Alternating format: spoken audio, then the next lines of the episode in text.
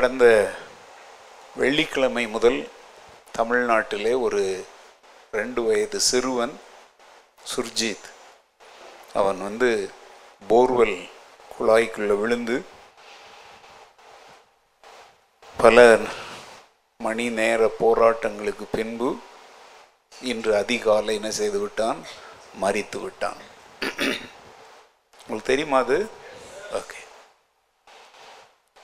உலகம் முழுவதும் உலகம் முழுவதும் ட்ரெண்டான ஒரு மேட்டர் ஒருவேளை செய்தித்தாள் வாசிக்கிற பழக்கமோ தொலைக்காட்சியில் நியூஸ் பார்க்கிற பழக்கமோ இல்லை நெட்டில் கூட போய் நியூஸ் பார்க்குற பழக்கமோ இல்லாத ஒரு மூலையில் யாராவது வாழ்ந்திருந்தால் ஒழிய இந்த மேட்டர் கண்டிப்பாக உலகமெல்லாம் என்ன செய்திருக்குது? பரவி இருக்குது எத்தனையோ பேர் வந்து அந்த சுர்ஜித்தை வந்து தன்னுடைய மகனாக வருணித்துலாம் எழுதினாங்க. சரிங்களா ரெண்டு வயது குழந்தை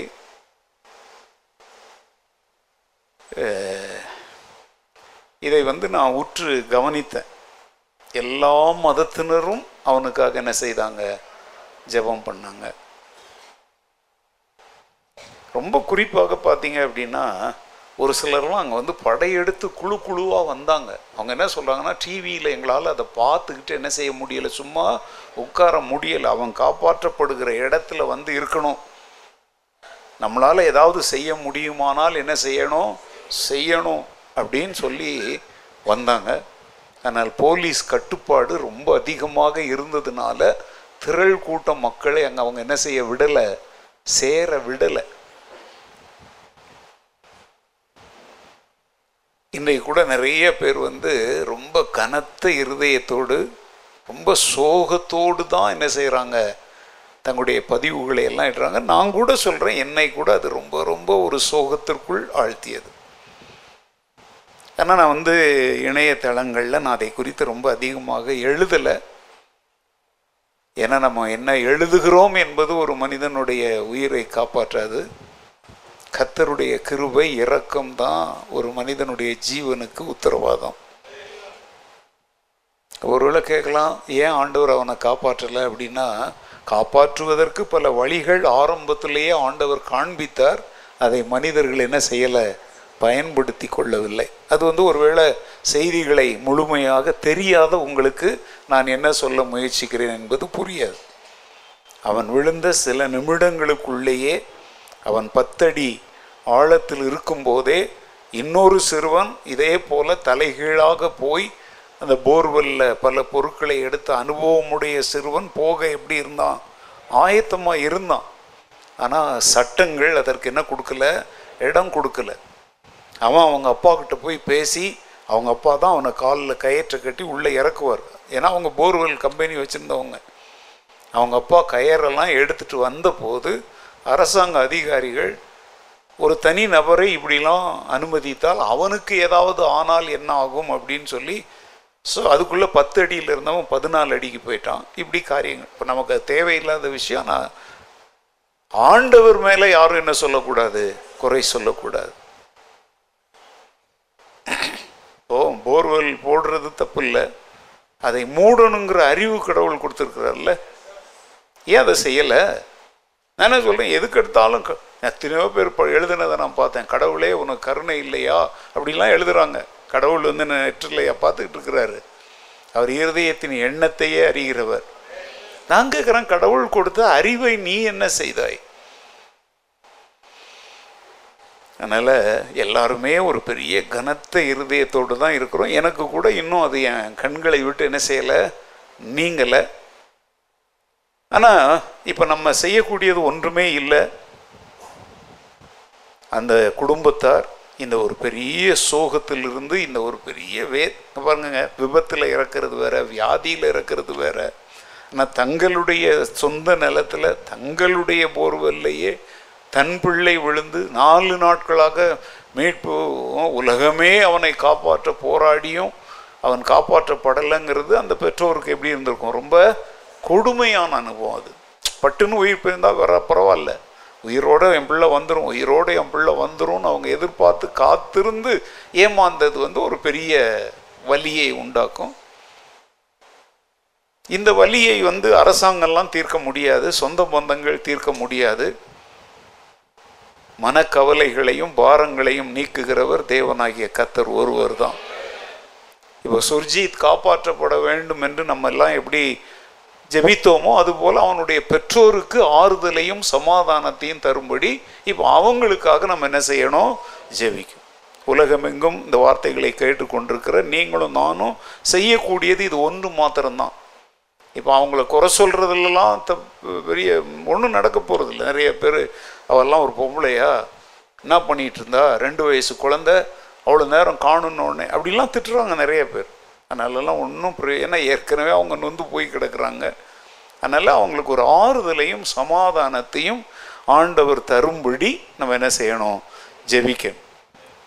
இந்த சம்பவத்தில் நான் பார்த்த மிகப்பெரிய ஒரு காரியம் என்ன அப்படின்னு சொன்னாக்க நான் என்ன பேசி கொண்டிருக்கிறேனோ அதுதான் அங்கே நடக்கிறதுக்கு முயற்சித்தாங்க. மீட்பு படை இல்லையா? அவங்களுக்கு பேர் என்ன பேர் இருந்தாங்க? மீட்பு. அவனை மீட்பதற்காக போராடினாங்க. நான் வந்து ஒவ்வொரு செய்தியை பார்க்கும் பொழுதும் அவங்க எடுக்கிற பிரயாசம் மக்கள் வந்து அவன் மேலே காட்டுற ஆர்வம் ஒவ்வொரு மதத்தினரும் அவங்க அவங்களுடைய தெய்வங்களை நோக்கி கூக்குரல் இடுவது எல்லாமே பார்த்தீங்கன்னா ஒரு உயிரை மீட்பது காப்பாற்றுவதுங்கிறத நம்ம பைபிள் படி என்னன்னு சொல்லலாம். மீட்பதற்காக. அதனால் அந்த குழுவினருக்கு பேரே மீட்பு குழு தான். ஏங்க நான் உங்களை பார்த்து கேட்குறேன் ஒரு ரெண்டு வயது குழந்தை சுர்ஜித் ஒரு கிராமம் பட்டிக்காடு அங்கே ஒரு ஆழ்துளை கிணற்றுல குழாயில் தவறி விழுந்த ஒருத்தனை காப்பாற்றுறதுக்கு முழு உலகமுமே குரல் கொடுக்குமானால் முழு உலகத்தையுமே காப்பாற்றுவதற்கு அதை சிருஷ்டித்த சிருஷ்டிகர் எவ்வளவாக அவருடைய உள்ளம் உடைந்திருக்கும். இல்லையிலுயா? யோசிச்சு பாருங்க இதாங்க ஆண்டவருடைய அன்பு. இப்போ இந்த சுர்ஜித் மேல நம்ம காட்டினது தாங்க உண்மையான அன்பு. அவன் யாரு மாமனா மச்சானா சொந்தமா பந்தமா கருப்பா சிவப்பா என்ன ஒன்றும் தெரியாது. ஆனா அவனுடைய உயிர் மேல நம்ம எப்படி இருக்கணும்? ரொம்ப கரிசனையா இருக்கிறோம். இப்ப புரியுதா உங்களுக்கு? மீட்பினுடைய மகத்துவம் என்னன்னு புரிஞ்சாச்சா? இப்போ அவனை மீட்க முடியலன்னு உடனே நம்ம எல்லாருடைய உள்ளங்கள்லையும் என்ன வருது? ஒரு வலி. வலிக்குதா? உண்மையில் அந்த வலின்னா உண்மையிலே கல் நெஞ்சுக்காரங்களுக்கு வலிக்காது. இப்போ புரிஞ்சுக்கோங்க ஆண்டவருடைய அன்பும் இதுதான். ஒருவரும் கெட்டு போகாமல் எல்லாரும் மனம் திரும்ப வேண்டும். எல்லாரும் ரட்சிக்கப்பட வேண்டும். எல்லாரும் சத்தியத்தை அறிகிற அறிவை அடையணும்னு சொல்லி அவர் வருகையவே அவர் தாமதித்து கொண்டிருக்கிறார். அவருடைய வருகை தாமதிக்கிற ஒவ்வொரு நாளிலும் ஒரு ஆத்துமா மனம் திரும்புகிற ஒரு பாவி நிமித்தம் பரலோகத்தில் என்ன உண்டாகும்? இப்போ நீங்களே யோசிச்சு பாருங்களேன் இன்னைக்கு காலையில் நம்ம எழும்பும்போது சுர்ஜித் உயிரோடு மீட்கப்பட்டு விட்டான்னு ஒரு தகவல் கிடைச்சிருந்தா எப்படி இருந்திருக்கும்? ஆ? சந்தோஷமா? ஹ, பட்டாசெல்லாம் வந்து வெளுத்து வாங்கியிருப்பாங்க. ஏன்னா அவன் நிமித்தம் தீபாவளிக்காக வாங்கி வச்ச பட்டாசை கூட நிறைய பேர் என்ன செய்யலை?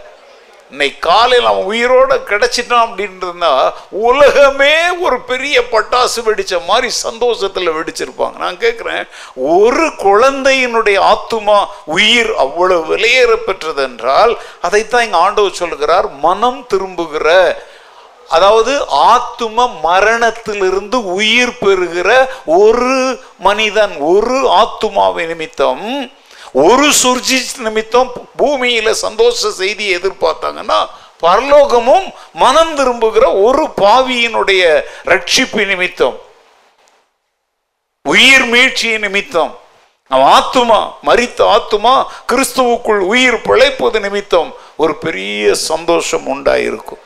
ஹலலூயா நீங்கள் இதை மீட்போட சம்மந்தப்படுத்தி பார்த்தீங்க அப்படின்னாக்க அப்போதான் புரியும். போன வாரம் நான் வந்து யோபு புஸ்தகத்திலிருந்து யோபு வந்து மீட்கப்படாத மனிதனுடைய பரிதாப நிலைமை எப்படி இருக்கிறது என்பதை விவரித்ததை நம்ம எல்லாரும் வாசித்தோம் இல்லையா?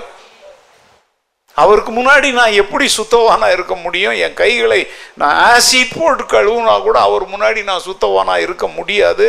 ஐயோ எனக்கும் அவருக்கும் நடுவே என் மேலேயும் அவர் மேலேயும் கையை வைத்து எங்களை ஒன்றாக்குறதுக்கு ஒருத்தர் இல்லையே அப்படின்லாம் அவன் கதறான். அது என்ன அர்த்தம் தெரியுமா? மீட்கப்படாத ஒரு ஆத்துமாவின் வேதனையை தான் அங்கே யார் வெளிப்படுத்துறார் ஸோ சுர்ஜித்தினுடைய இந்த சம்பவம் இன்றை காலையில் நடந்தது. உலகமெங்கும் இந்த வார்த்தைகளை கேட்டுக்கொண்டிருக்கிற நீங்கள் நாங்கள் பேசுகிற இந்த தேவன் கொடுக்கிற மீட்பு.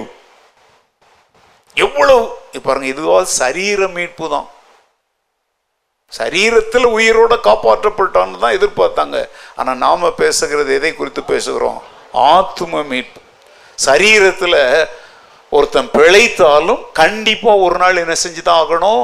மறித்து தான் ஆகணும். அன்றியும் ஒரே தரம் மறிப்பதும் பின்பு நியாய தீர்ப்படைவதும் மனுஷருக்கு நியமிக்கப்பட்டிருக்கிறது என்று எப்ரேயர் ஒன்பது இருபத்தேழில் பார்க்கிறோம். அப்போ மனிதனாய் பிறந்த யாராய் இருந்தாலும் மரண கண்ணிகளுக்கு பல முறை நம்ம தப்பி இருக்கலாம். இப்போ நான்லாம் எத்தனையோ முறை வந்து ரோட்ல போகும்போது மரணம் நம்மளை தேடி வருது. இந்த சுந்தர ஆஸ்பத்திரியை தாண்டதுக்குள்ள மரணத்தை தாண்டி தான் போறோம். உங்களுக்கெல்லாம் நீங்க என்ன வாரத்தில் ஒரு நாள் வர்றீங்க நான் ஒரு நாளைக்கு நாலு தடவை வர்றேன். காலையில் ஒரு முறை வர்றேன் மத்தியானம் போறேன் சாயங்காலம் ஒரு முறை வரேன் ராத்திரி ஒரு முறை போறேன். நாலு முறை மரண கிணறை தாண்டி தான் போறேன். நிஜமா தான் சொல்றேன். அல்ல இந்த ஏரியாவிலலாம் பசங்க இன்னைக்கு சாயங்காலம் இன்னைக்கு ம- மத்தியானம் சீக்கிரம் வந்தா பாருங்க ஒரு ஸ்கூட்டர்ல வீல் புல்லிங் எனக்கு அப்படியே கதி கலங்கிட்டேன். கொஞ்சம் அப்படி அப்படி ஒரு ஒரு ஒரு நூல் இலையில என் மேல மோதி இருப்பானுங்க. மோதி இருந்தாங்க பாருங்க எனக்கு ஏற்படுகிற அடியை விட அவங்களுக்கு அதிக அடி ஏற்பட்டிருக்கும். ஏன்னா ஸ்கூட்டரை ஒரு வீல் தான் தரையில் இருக்கு. ஒரு வீல் எப்படி இருக்கு? மரண கண்ணிகளுக்கு தான் மற்றங்க இருக்க. உங்களெல்லாம் கேட்டால் வேலை செய்கிற இடத்துல அப்படியே மேலேருந்து ஏதோ விழுந்திருக்கும். நீங்கள் அப்படியே விலகி இருப்பீங்க. இல்லையா? கட்டிட வேலை செய்யும் போதெல்லாம் அது எவ்வளோ ஆபத்து? பருப்போம் நான்லாம் மேலே போகிறேன் அப்படியே எனக்கு தலை சுத்துது. அன்னைக்கு வந்து இன்ஜினியர்ஸ்க்கு மேலே நாம் வந்து இவங்கெல்லாம் போயிட்டாங்க. இந்த செல்ஃபோனில் இருக்க லைட் அடித்து அந்த லிஃப்ட்டை காட்டிக்கிட்டு இருக்கிறேன். நம்ம அந்தோன்ராஜ் வந்தார். அவர் பாட்டுக்கு பயப்படாமல் அப்படி கிட்ட போகிறார் நான் ஹலோ வந்தாலும் எங்கே போகிறீங்க அங்கே? அவருக்கு பயம் இல்லை ஆனால் எனக்கு பயமாக இருக்குது விழுந்தார்னா மேல இருந்து கதி என்ன ஆகும்? பாருங்க. லாசருவை ஆண்டவர் கல்லறையிலிருந்து உயிரோடு என்ன செய்தார்? எழுப்பினார். இப்போ அவன் எங்க இருக்கிறான்? அவங்க ஊர் எந்த ஊர்? பெத்தானியா. இல்லையா? ஆண்டவர் அவனை மரணத்திலிருந்து உயிரோட எழுப்பிட்டார். இப்போ பெத்தானியா ஊர்ல அவன் இருக்கணுமா? வேண்டாமா இப்போ அவன் எங்க இருக்கான் சொல்லுங்களேன். என்னம்மா? அப்படியா? அது எப்படி தெரியும்? அவர் தான் அவனை தான் மரணத்திலேருந்து அவன் உயிரோட எழுப்பி அவன் ஊரில் தானே விட்டுட்டு போனாரு. ஆ? எப்போ நான் சொல்றது ஐஸ்வர்யவான் லாசர் இல்லை. நான் சொல்றது மாத்தாள் மரியாளுடைய பிரதரை சொல்றேன். கதை கேட்டாலும் கரெக்டா கேட்கணும். மார்த்தாள் மரியாளுடைய சகோதரன் நாலு நாளான பின்பு உயிரோடு எழுப்பினார் இல்லையா? அவன் இப்போ எங்க இருக்கிறான்? என்ன இப்படி முழிக்கிறீங்க?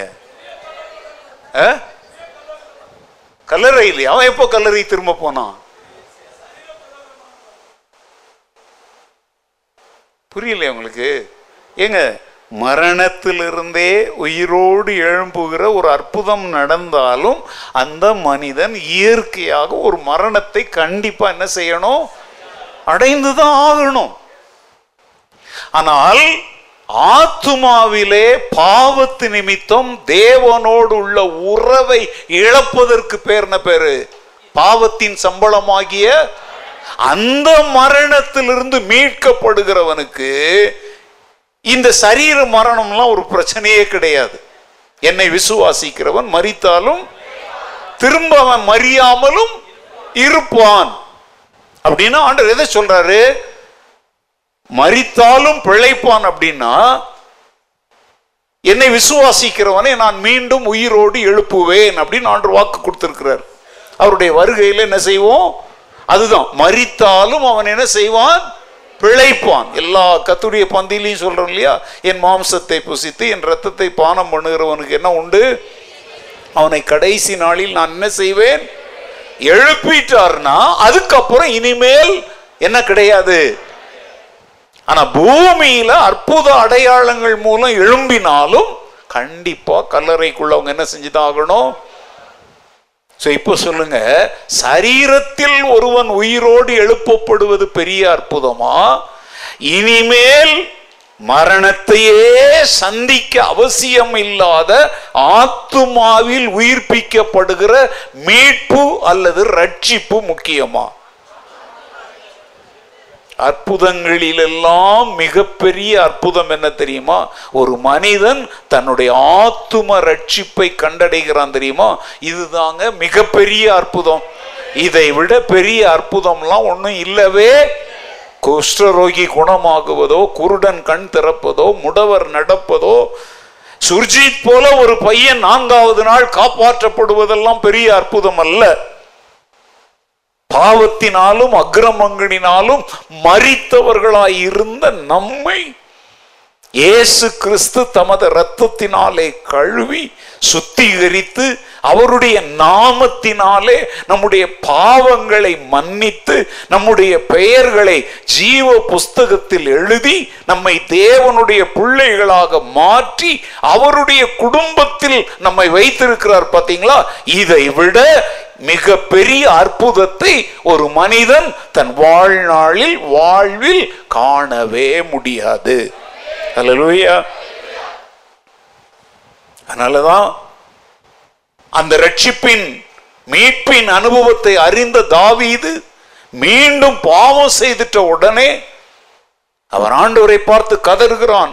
உம்முடைய ரட்சண்யத்தின் ரட்சிப்பின் சந்தோஷத்தை நீர் எனக்கு திரும்பவும் ஏன்னா அதை இழந்துட்டு வாழ்வது ரொம்ப கடினம். ரட்சிப்பின் மகிழ்ச்சியை அனுபவித்த மனிதனால் அந்த ரட்சிப்பின் மகிழ்ச்சி இல்லாமல் வாழ முடியாது. அப்படி வாழ்கிற வாழ்க்கை இந்த பூமியிலேயே அது என்னது? ஒரு நரகம். இயேசுவோடு இருக்கும் வாழ்வு இனிக்கும் பரதீசு. இயேசு இல்லாத வாழ்வு கேடான நரகம்.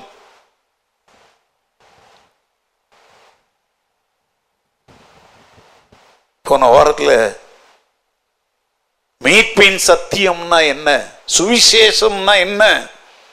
சுவிசேஷத்தை மற்றவர்களோடு நாம் என்ன முறையிலே பகிர்ந்து கொள்ள வேண்டும் என்பதையெல்லாம் மிக தெளிவாக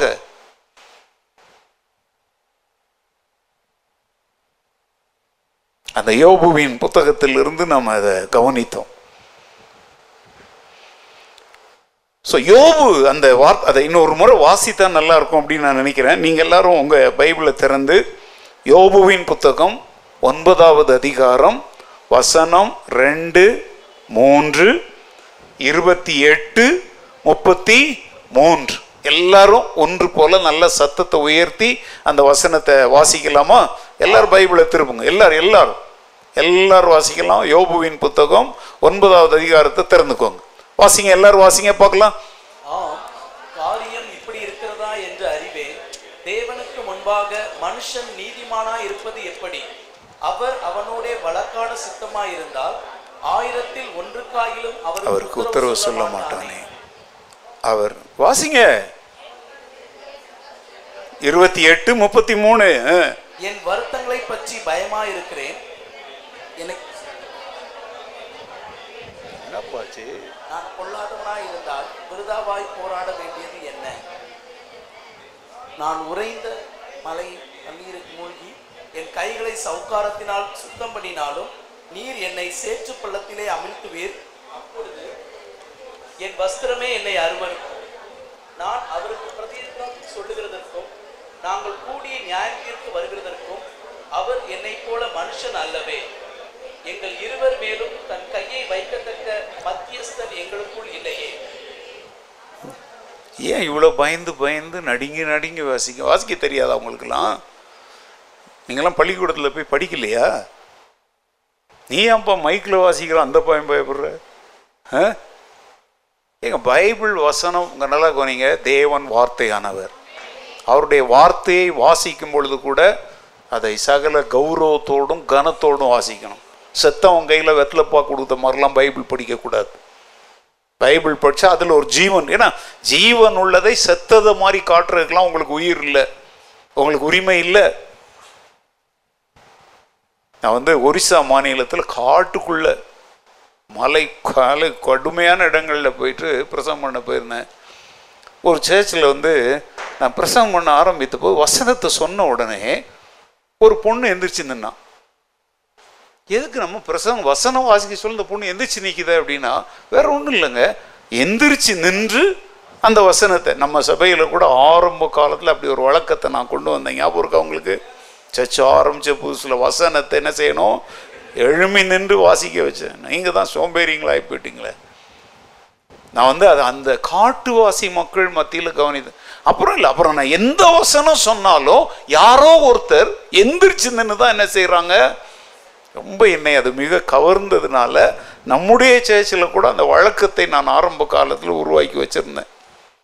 இப்போ கூட இனிமேல் அப்படி எந்திரிங்கன்னா பைபிள் செடி இப்போ அவ்வளோதான் என்ன கதி ஆகுமோ ஏன்னா நீங்கள் இன்னும் அந்த யோபு புஸ்தகத்தை திருப்புறதுக்குள்ளேயே இன்னொரு யோபு வந்து பிறந்து ஒரு வரலாறே முடிஞ்சிட்டு போல இருக்கு. ஆ? பைபிள் விஷயத்தில் அப்படி அப்படி எள்ளுன்னா எண்ணெயாக இருக்கணும். சொல்லும்போதே டக்குன்னு எடுத்து வாசிக்கணும். இந்த இந்த இந்த எலக்ட்ரானிக் சாதனங்கள் வந்ததுனால கிறிஸ்தவங்க ரொம்ப சோம்பேறிங்களாயிட்டாங்க.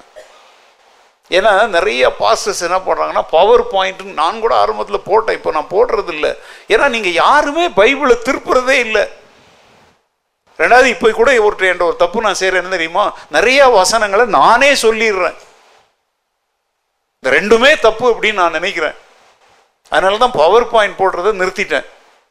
இப்போ இனி என்ன செய்யணும்னா நானே சொல்கிறத நிறுத்திட்டு நீங்களே எடுத்து வாசிங்க அப்படின்னு சொல்ல வைக்கணும். ஆனால் பிரசங்கம் வந்து உப்பு சப்பு இல்லாமல் போயிடும். உலகத்தின் பல நாடுகளில் தங்களுடைய விலையேறப்பெற்ற நேரத்தை கொடுத்து கவனிக்கிற மக்களுக்கு அது என்னத்தை உண்டாக்கும். ஒரு சோர்வை உண்டாக்கிடும் அப்படின்ற ஒரு தயக்கத்தினால தான் நான் அப்படி செய்யாமல் இருக்கிறேன். ஆனால் நீங்கள் பல இடங்கள்லாம் போனீங்கன்னா பல பெந்தகோஸ்தே சபைகளை குறித்து பல பல குறைகளை சொன்னாலும் சில பெந்தகோஸ்தே சபைகளில் நான் கண்ட ஒரு அருமையான காரியம் என்னென்னா அவங்க சபையில் யாரோ ஒருத்தருக்கு ஒரு மைக்கை கொடுத்து அவங்கள உட்கார வச்சுருக்குறாங்க. எந்த பிரசங்கியார் எந்த வசனத்தை சொன்னாலும் அவங்க என்ன செய்கிறாங்க எடுத்து அன்றைக்கி என் கூட நீங்கள் வந்தார் அந்த சேர்ச்சில் கூட அப்படிலாம் செய்கிறாங்க அதெல்லாம் வந்து ரொம்ப பாராட்டப்பட வேண்டிய விஷயங்கள். சரி. இதெல்லாம் எதுக்காக உங்களுக்கு சொல்கிறேன்னா கொஞ்சம் உணர்வு அடைங்க. வசனங்கள் எல்லாம் வாசிக்கும் போது அப்படியே ஜீவன் உள்ள காரியங்களை அப்படியே அப்படியே ஜீவனோட மலர்ந்த முகத்தோட மகிழ்ச்சியோட வாசிக்கணும். ஓகே சரி ஸோ மொத்தத்தில் நம்ம வாசித்த இந்த வேத பகுதியில் யோபு சொல்லுகிற காரியம் என்ன அப்படின்னா மீட்பறையும் மீட்பின் அனுபவத்தையும் அறியாத ஒரு மனிதனுடைய மனதின் ஏக்கம் புலம்பல் எப்படிப்பட்டதாக இருக்கும் என்பதைத்தான் யோபுவின் வார்த்தைகள் நமக்கு என்ன செய்கின்றன? வெளிப்படுத்துகின்றன.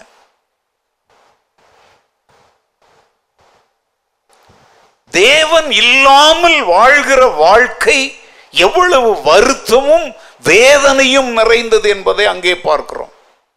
மனிதன் தன்னுடைய சுய நீதியினாலே தேவனுக்கு முன்பாக தன்னை சுத்தவானாக காண்பித்து கொள்ள முயற்சி செய்தாலும் அது பலனற்றது என்பதை அந்த வசனங்கள் காண்பிக்கின்றன. என்ன சொல்றாரு? என் கைகளை நான் சவுக்காரத்தால் கழுவினாலும் என் வஸ்திரமே என்ன செய்யும்? நான் சுத்தவான் கிடையாது. அருவருப்பானவன் தேவனுடைய பார்வையில் தீட்டானவன் தேவனுக்கு முன்பாக ஸ்திரீயினிடத்தில் பிறந்த மனுஷன் நீதிமானாய் இருப்பது எப்படி என்று அதே ஒபுதான் சொல்றார். இந்த வசனங்கள் எல்லாம் நல்ல என்ன அர்த்தம் தெரியுமாங்க மீட்கப்படாத ஒரு ஆத்துமாவின் புலம்பல். The lamentation of an unsaved soul. ஒருவேளை இந்த வார்த்தைகளையே சொல்லி அவங்க புலம்பாம இருக்கலாம் ஆனா இதற்கு ஈடான சில வார்த்தைகளை சொல்லித்தான் மனிதர்கள் தேவனற்றவர்களாய் ஜீவிக்கிறவர்கள் பாவத்தின் விளைவுகளிலிருந்து விடுதலை அடையாதவர்கள் புலம்பிக் கொண்டிருக்கிறாங்க.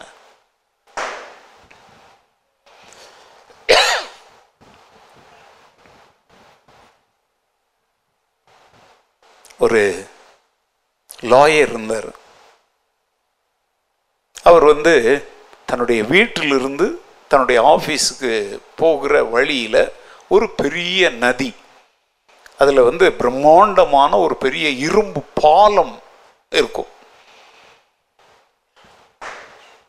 கீழே வந்து ரொம்ப ஆழமான இதில் பாலம் ரொம்ப உயரத்தில் இருக்கும் தண்ணி ரொம்ப கீழே ஓடிட்டு இருக்கும். தினந்தோறும் அவர் வந்து காலையில் அந்த பிரிட்ஜ் மூலம் தான் வேலைக்கு போவார். மாலையில் அதே பிரிட்ஜ் மூலம் தான் என்ன செய்வார்? வீட்டுக்கு திரும்பி வருவார்.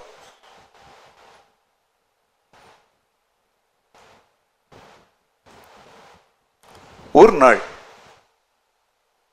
இவர் வந்து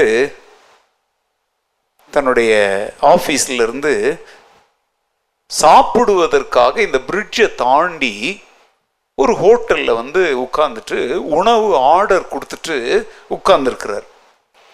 உட்கார்ந்துருக்கிறவருக்கு இப்படி தலையில் எப்படி கையை வச்சிட்டு இருக்கிறார் அவர் என்ன சொல்கிறார் தெரியுமா? ஓ பெண்ணே நீ மீண்டும் ஒரு முறை அந்த தண்ணீரில் குதித்து விடு. நான் எப்படியாவது உன்னை காப்பாற்றி விடுகிறேன். அதை திரும்ப திரும்ப அவர் புலம்பிட்டே இருக்கிறார். ஓ பெண்ணே நீ இன்னொரு முறை அந்த தண்ணீரில் குதித்து விடு நான் எப்படியாவது உன்னை என்ன செய்து விடுகிறேன்? காப்பாற்றி விடுகிறேன். அப்படின்னு அவர் பாட்டு இப்படி தலையில் கை வச்சு சொல்லிக்கிட்டே இருக்கிறார். இந்த சாப்பாடு ஆர்டர் கொடுத்தாரு பார்த்தீங்களா அவன் சாப்பாடை எடுத்துட்டு வந்து ஐயா ஐயா அப்படின்னு பல முறை சொல்கிறான் ஆனால் அவர் காதில் அது என்ன செய்யலை? விழலை. அவன் நினச்சான் இவருக்கு ஏதோ மனநிலை பாதிக்கப்பட்டவரா? என்னத்தை இப்படி புலம்பிட்டு இருக்கிறாருன்னு சொல்லி அவன் உற்று கவனிக்கிறான். அவர் என்ன சொல்றார் திரும்பவும் ஓ பெண்ணே நீ மீண்டும் ஒரு முறை அந்த தண்ணீரில் குதித்து விடு. நான் எப்படியாவது உன்னை என்ன செய்து விடுகிறேன்? காப்பாற்றி விடுகிறேன். அப்படின்னு இவர் புலம்பிட்டு இருக்கிறார். உடனே அவன் என்ன ஏ, அந்த டேபிள ஒரு தட்டு தட்டின உடனே அவர் அப்பதான் விழிப்படைகிறார். சுய நினைவுக்கே வர்றார். அவன் சாப்பாடை வச்சுட்டு ஐயா நான் உங்களுக்கு கேட்குறேன் தப்பாக நினைக்காதீங்க. நீங்கள் ஏதோ சொன்னீங்களே ஓ பெண்ணே நீ மீண்டும் ஒரு முறை அந்த தண்ணீரில் குதித்து விடு நான் எப்படியாவது உன்னை காப்பாற்றி விடுகிறேன்னு சொன்னீங்களையா என்னது அது அப்படின்னு கேட்டான். அப்போ அவர் என்ன சொன்னார் தெரியுமா? தம்பி ஒரு நாள் சாயங்காலம் இருட்டுகிற நேரத்தில் என் ஆஃபீஸை நான் க்ளோஸ் பண்ணிட்டு வீட்டுக்கு நான் திரும்பி வரும்போது அந்த பிரிட்ஜ் பேரை சொன்னார். அந்த பிரிட்ஜ் மேலே நான் வர போகும்போது பிரிட்ஜ் மேலே ஒரு பொண்ணு பொம்பளை யாரோ ஒரு லேடி வந்து ஏறி நிற்கிறத நான் பார்த்தேன். ஏன்னா அது வந்து ரொம்ப ஆபத்தான இடம் பயமாக இருக்கிற இடம். ஏன்னா மேலே பிரிட்ஜு கீழே இருக்குது தண்ணி இருக்குது. இவன் என்ன இதில் ஏறி நிற்கிறாளே அப்படின்னு சொல்லி நான் காரை ஓட்டிக்கிட்டு அப்படியே பார்த்துட்டே இருக்கும் பொழுதே அவள் என்ன பண்ணிட்டா? தண்ணியில் குதிச்சிட்டா. நான் வந்து அப்படியே பிரிட்ஜ் மேலே வந்து என் கார் கண்ணாடியை திறந்து அப்படி எட்டி பார்த்தா அவள் தண்ணீரில் என்ன செய்கிறா தத்தளிக்கிறா தண்ணியில குதிச்சதுக்கு அப்புறம் தண்ணி அவளை இழுக்குது. அவ கை மேல காட்டி ஹெல்ப் ஹெல்ப் ஹெல்ப் அப்படின்னு கத்துறா. ஆனா அது வந்து இருட்டான நேரம். நான் வந்து தனி நபரா அங்க நிக்கிறேன். அந்த இடத்துல அந்த இருட்டான இடத்துல தண்ணீர்ல குதித்து அவளை காப்பாற்றக்கூடிய ஒரு தைரியமோ உணர்வோ எனக்கு இல்லை. ஆனால் அவள் தண்ணீரில் பல முறை கீழையும் மேலையும் மூழ்கி மூழ்கி எழும்புறத நான் என் பார்த்தேன். ஹெல்ப் ஹெல்ப்னு சத்தம் போட்டுக்கிட்டே இருந்தா கொஞ்ச நேரத்தில் அந்த சத்தம் என்ன செஞ்சிருச்சு? நின்றுருச்சு எனக்கு வந்து அவளை காப்பாற்ற ஆசைதான். ஆனால் வேற யாராவது பக்கத்தில் இருந்திருந்தாலோ நல்ல லைட் வெளிச்சங்கள் இருந்திருந்தாலோ நான் என்ன பண்ணியிருப்பேன் ஏதாவது செய்திருப்பேன். கடைசியாக நான் கண்ணாடி வழியாக எட்டி பார்க்கும்போது அவளுடைய கை மாத்திரம்தான் தெரிஞ்சுது. ஷி வாஸ் ட்ரௌனிங் அவ தண்ணீரில் என்ன செய்து கொண்டிருந்தாள்? மூழ்கி கொண்டிருந்தாள். என்னால் அவளை காப்பாற்ற முடியல. நான் கார் எடுத்துட்டு வந்துட்டேன். ஆனா என் கண்ணு முன்னாடி ஒரு பெண் தண்ணீரில் குதித்து உதவி உதவி என்று கத்தியும் அதை கண்ணால் கண்ட நான் அவளுடைய உயிர் என்ன செய்யலை? காப்பாற்றலை. இப்போ நான் இந்த ஹோட்டலுக்கு சாப்பிட வரும் பொழுது அந்த பிரிட்ஜ் வழியாக வந்தேன். அந்த சம்பவம் எனக்கு என்னத்துக்கு வந்துருச்சு? ஞாபகத்துக்கு வந்துருச்சு. அதனாலதான் என்னை அறியாமலேயே நான் புலம்பினேன். ஓ பெண்ணே நீ மீண்டும் ஒரு முறை அந்த தண்ணீரில் குதித்து விடு. நான் எப்படியாவது உன்னை இதுக்கு பேர் தாங்க குற்ற மனசாட்சி. குற்ற வாழ்நாள் முழுவதும் அவரால் அதை என்ன செய்ய முடியாது? இது இவர் வேணும்னு செஞ்சது கூட இல்லைங்க. கண்டதை காப்பாற்ற முடியல. ஆனால் நம்மில் அநேகர் எத்தனையோ காரியங்களை செய்யக்கூடாது என்று தெரிந்தும் நாம் செய்தோம். தேவனுடைய கற்பனைகளை மீறுகிறோம். தேவனுடைய உள்ளத்தை புண்படுத்துகிறோம் அவரை காயப்படுத்துகிறோம் என்று தெரிந்தும் நாம் அதை செய்தோம். வெளியில சிரிக்கலாம் ஆனா உள்ளத்தின் ஆழத்துல ஏதோ ஒன்று உங்களை பிசைந்து கொண்டுதான் இருக்குது. அந்த ஏதோ ஒன்று வேற ஒன்று இல்லைங்க அதற்கு பெயர் தான் பாவத்தின் விளைவு த கான்சிக்வன்சஸ் ஆஃப் sin. மின்சாரத்தை தொட்டால் ஒரு எதிர் விளைவு இருக்கும். அத மாதிரி பாவத்தை தொட்டால் கண்டிப்பா ஒரு எதிர் விளைவு இருக்கும்.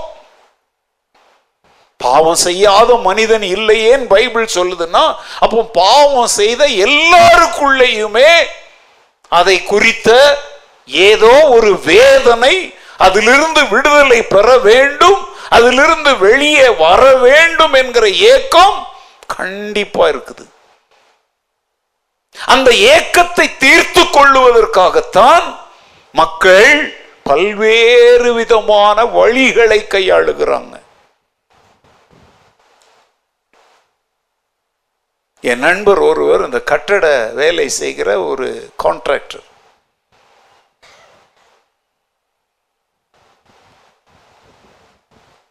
அவர் வந்து ஒரு நாள் நானும் அவரும் ஒரு ஹோட்டலில் டீ குடிக்கலாம் அப்படின்னு போனோம். அப்போ தான் அவர் கூட பல காலங்கமாக நான் பழகினாலும்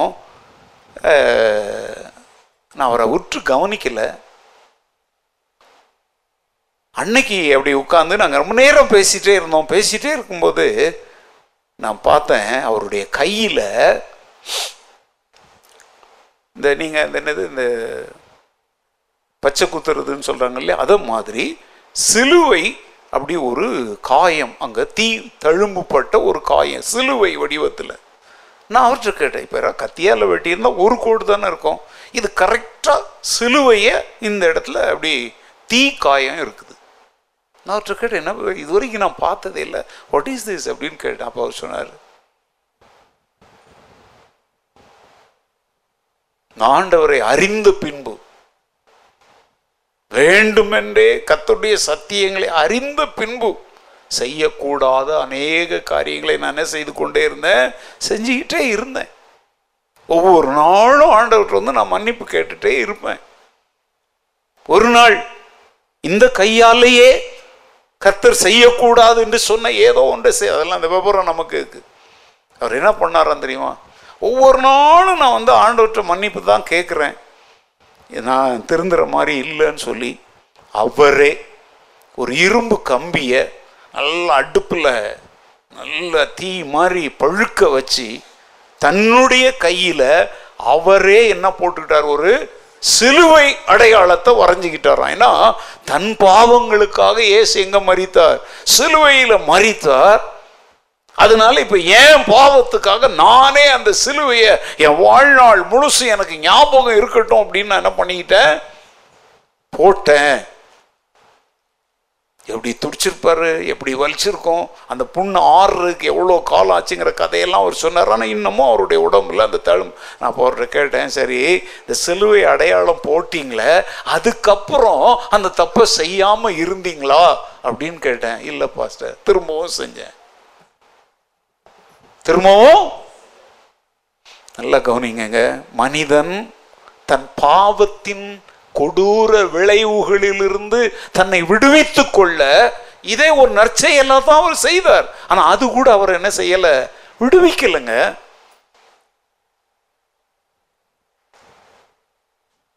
பாவத்தை போக்கிக் கொள்வதற்காக முடியை வந்து என்ன செஞ்சிடறாங்க? சிலர் காணிக்கையாக கடவுளுக்கு கொடுக்குறாங்க.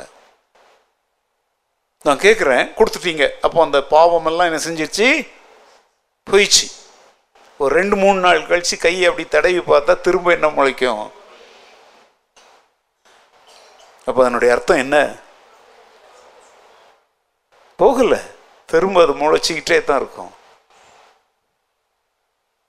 நான் பேரை சொல்ல விரும்பலை.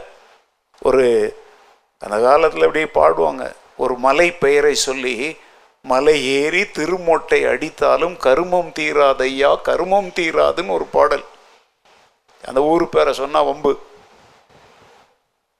அந்த மலை மேல் ஏறி திருமொட்டை நீ அடித்து கொண்டாலும் உன் கருமம் தீராதையா கருமம் ஏன்னா திரும்பவும் முளைக்குது.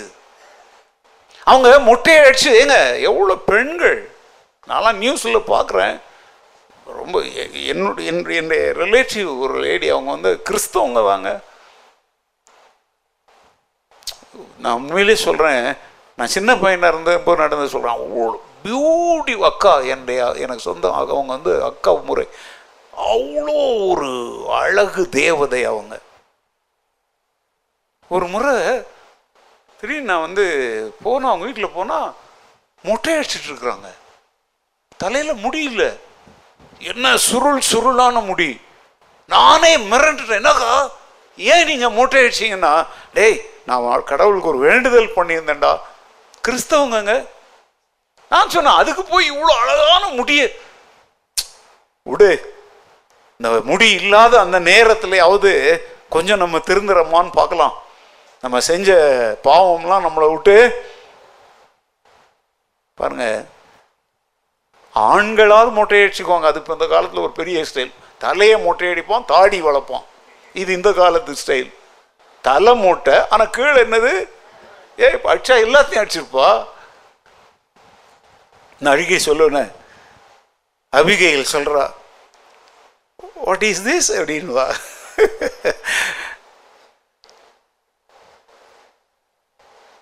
அவளுக்கு அது அது ஒரு எப்படி யார் சொல்லி கொடுத்தாங்கன்னு தெரியல. கண்டிப்பாக யாரோ தான் கெட்டவங்க தான் சொல்லி கொடுத்துருக்காங்க. நாங்கள் அவள் முடிய பார்த்து வாட் இஸ் திஸ் அப்படின்வேன் இட்ஸ் மை ஹேர் அப்படின்வா நான் சொன்னேன் this is my hair there is no hair அப்படிங்கிறா. ஏங்க நான் ஒன்று சொல்லட்டா? ஒரு ஆண் கூட தன்னுடைய மொட்டை அடிச்சுக்குவான் எல்லாம் ஒரு பெண் வந்து தன் முடியை இழக்க விரும்புவாளா? எப்பா. இதெல்லாம் நிறைய பெண்கள் வந்து நம்ம வீட்டில் நம்ம போய் ஒரு பேராசூட் ப்ளூ கலர் தேங்காய் பாட்டில் வச்சு கதையை ஓட்டிடுவோம். ஆனால் அவங்களுக்கு அதெல்லாம் வாங்கி கொடுத்தா அடிச்சிடும் அவங்களுக்கு வந்து அது என்னென்னவோ எண்ணெய் அது அவனும் அதுக்காகவே வியாபாரிகள் கம்பெனிங்க என்ன செய்கிறான் பெண்களுடைய தலையை மையமாய் வைத்தே பல பல கோடிகளுக்கு அதிபர்களான அது இருக்கிறதையும் ஆக்கி விட்டுரும். அது இவங்களுக்கு தெரியாது. கரெக்டா டிவியில் வரவா இப்படி காட்டுவா? அது அப்படியே பறக்கும். ஏங்க அதெல்லாம் டெக்னிக்ங்க அப்படியே பாருங்க ஃபேர் அண்ட் லவ்லியை காட்டுவா அப்படியே போடுவா அப்படியே கொடு கொடா வரும். ஆறே நாளில் அப்படியே விடு- உடனே இவங்க ஆறு நாள் தேய்ச்சிப்பாங்க. நீ அறநூறு நாள் தேய்ச்சாலும் நீ அப்படிதான் இருப்ப. நான் ஏன் இதெல்லாம் இங்க சொல்லிட்டு இருக்கிறேன் நீங்க நகைப்பதற்காக சொல்லல. ஒரு பெண் தன்னுடைய பாவத்தின் குற்ற மனசாட்சியிலிருந்து விடுதலை அடைவதற்காக தன்னால் இழக்கவே முடியாத ஒன்றை கூட என்ன செய்ய தயாரா இருக்கிறாங்க? இழக்க தயாரா இருக்கிறாங்க. அப்போ பாவத்தின் கொடூரம் எவ்வளவு கொடூரமானதுன்னு உனக்கு புரியுதா? இழக்கவே முடியாததை கூட என்ன செய்யறாங்க உடம்பை புண்ணாக்குறாங்க. எல்லாம் நான் அல்லகு குத்தி இழுக்கிறாங்க இப்படி குத்திக்கிறாங்க என்னென்ன பண்ணுறாங்க குழந்தைகளை கூட என்னென்னவோ பண்ண வைக்கிறாங்க. முள் படுக்கையில் படுக்கிறாங்க. தாடி வளர்த்து சட விழுந்து கிட்டத்தட்ட நிர்வாணிகளாகவே அநேகர் வட இந்தியாவிலெல்லாம் அகோரிகள் நீங்கள் கேள்விப்பட்டிருப்பீங்க. செத்த பிணத்தினுடைய அந்த எரிந்து கொண்டிருக்கிற பிணத்தை தின்னுட்டு அந்த எரிந்த சாம்பலை தங்களுடைய உடம்புல தடவிக்கிட்டு குளிர்லையும் வெயில்லையும் வாழ்ந்து கொண்டிருக்கிறாங்க. என்ன கேட்டால் என்ன சொல்கிறாங்க புண்ணியத்தை தேடி நான் வந்திருக்கிறேன். அந்த புண்ணியம் அப்படின்னு அவங்க சொல்ற அந்த வார்த்தைக்கு பேர் வேற ஒன்றும் இல்லைங்க. பாவ மன்னிப்பு. அதான் புண்ணியம். அப்படி பாவ மன்னிப்பை மக்கள் தேடி போகிற இடங்களுக்கு பேர் தான் புண்ணிய ஸ்தலம். அது ஒரு நதியா இருந்தால் அது புண்ணிய நதி. ஒரு மரத்தின் கீழே உட்கார்றான் அந்த மரம் வந்து புண்ணிய மரம். இப்படின்னு அத போயிட்டே இருக்குது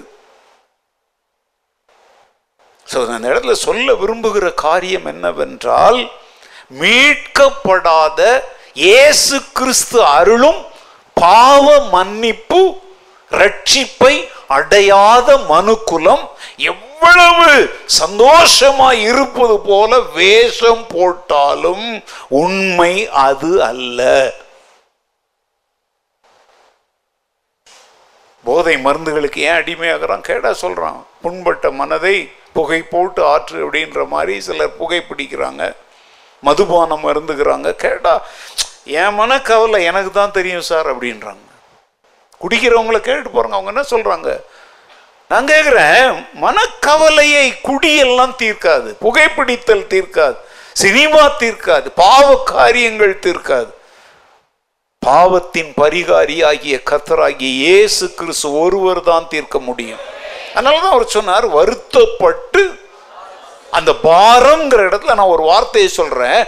பாவத்தினால் உண்டான பாரத்தை சுமக்கிறவர்களே நீங்கள் எல்லாரும் என்னிடத்தில் வாருங்கள். நான் உங்களுக்கு என்ன தருவேன்? நேற்றைக்கு நான் ஒரு பதிவு போட்டிருந்தேன். வழக்கம் போல படிச்சிருக்க மாட்டீங்க. படிச்சவங்க யாராவது சொல்லுங்க. ஜெபம் என்பது அப்படின்னு ஒன்று எழுதியிருந்தேன். யாராவது சொல்ல முடியுமா? ஆ. ஆ. இல்லை. நேற்றைக்கு போட்டோம்போ அதனால தான் இங்கிலீஷ்லையும் தமிழ்லையும் போடுறேன். Prayer is the place of exchanging our burdens burdens from one shoulder to another shoulder ஜெபம் என்பது நமது பாரங்களை ஒரு தோளிலிருந்து இன்னொரு தோளுக்கு மாற்றுகிற நேரம்.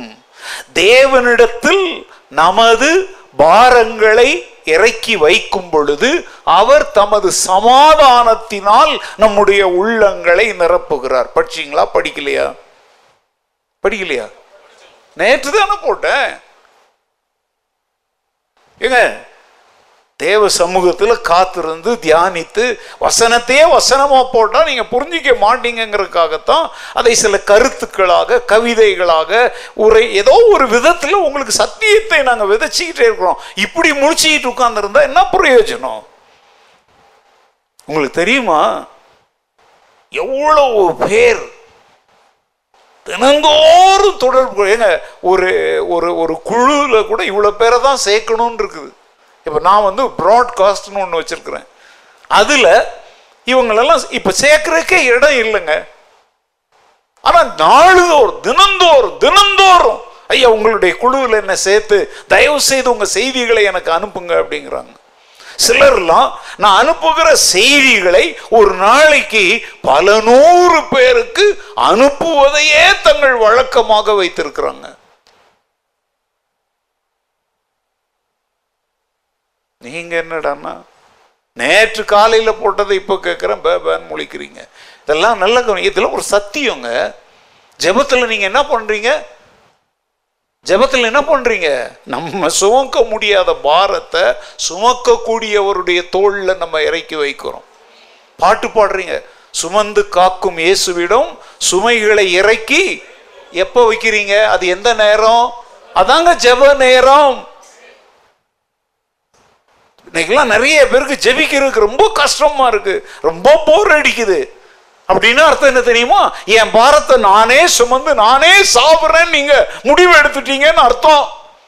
ஜெபிக்க மனம் இல்லாத ஜெபிக்க வாஞ்சை இல்லாத எந்த ஒரு கிறிஸ்தவனும் தன் பாரத்தை தானே சுமந்து சாவறதுன்னு முடிவு எடுத்துட்டான்னு அர்த்தம். ஜெபிக்கிற கிறிஸ்தவன் விடுதலை உள்ள கிறிஸ்தவனாயிருப்பான். ஏன்னா அவன் தன் பாரங்களை தன்னால் சுமக்க முடியாத பாரங்களை என்னிடம் இறக்கி வை நான் உனக்கு இழைப்பாறுதல் தருகிறேன். பைபிள் தான் சொல்றது கர்த்தர் மேல் உன் பாரத்தை உங்கள் கவலைகளை எல்லாம் வசனம் கூட தெரியாதா?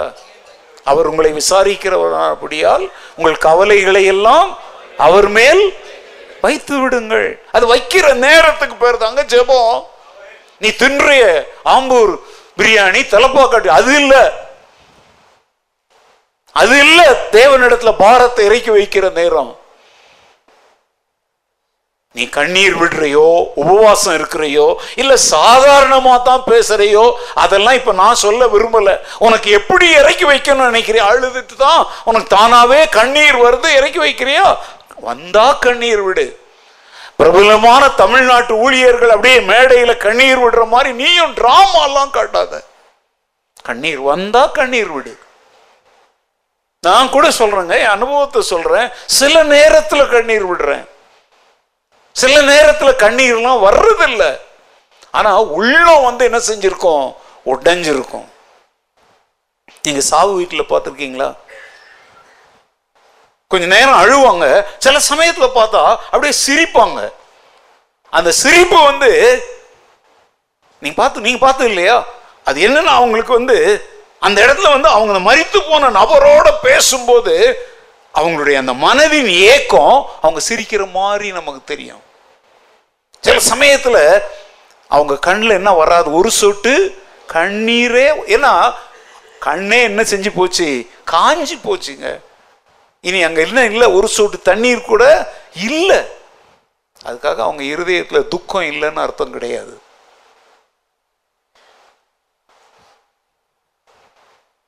ஜெபம் என்பது இன்னைக்கெல்லாம் நிறைய ஊழியர்கள் சொல்கிறபடி ட்ராமா காட்ட கற்றுக் கொடுக்குறாங்க. இப்படி நில்லு அப்படி நில்லு.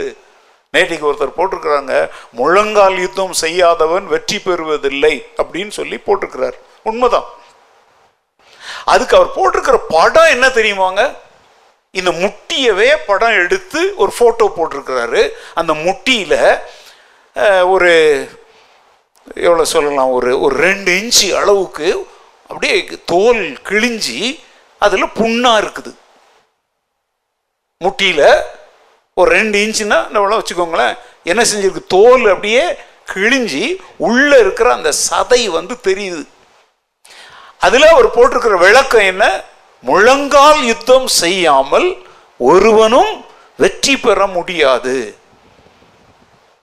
ஒருவேளை நான் இப்போ சொல்ற போது உலகத்தில் உள்ள பலர் இதை நீங்க பார்த்துருப்பீங்கன்னா இது ஆன்லைன்ல ஃபேஸ்புக்கில் வந்ததை நான் சொல்றேன்.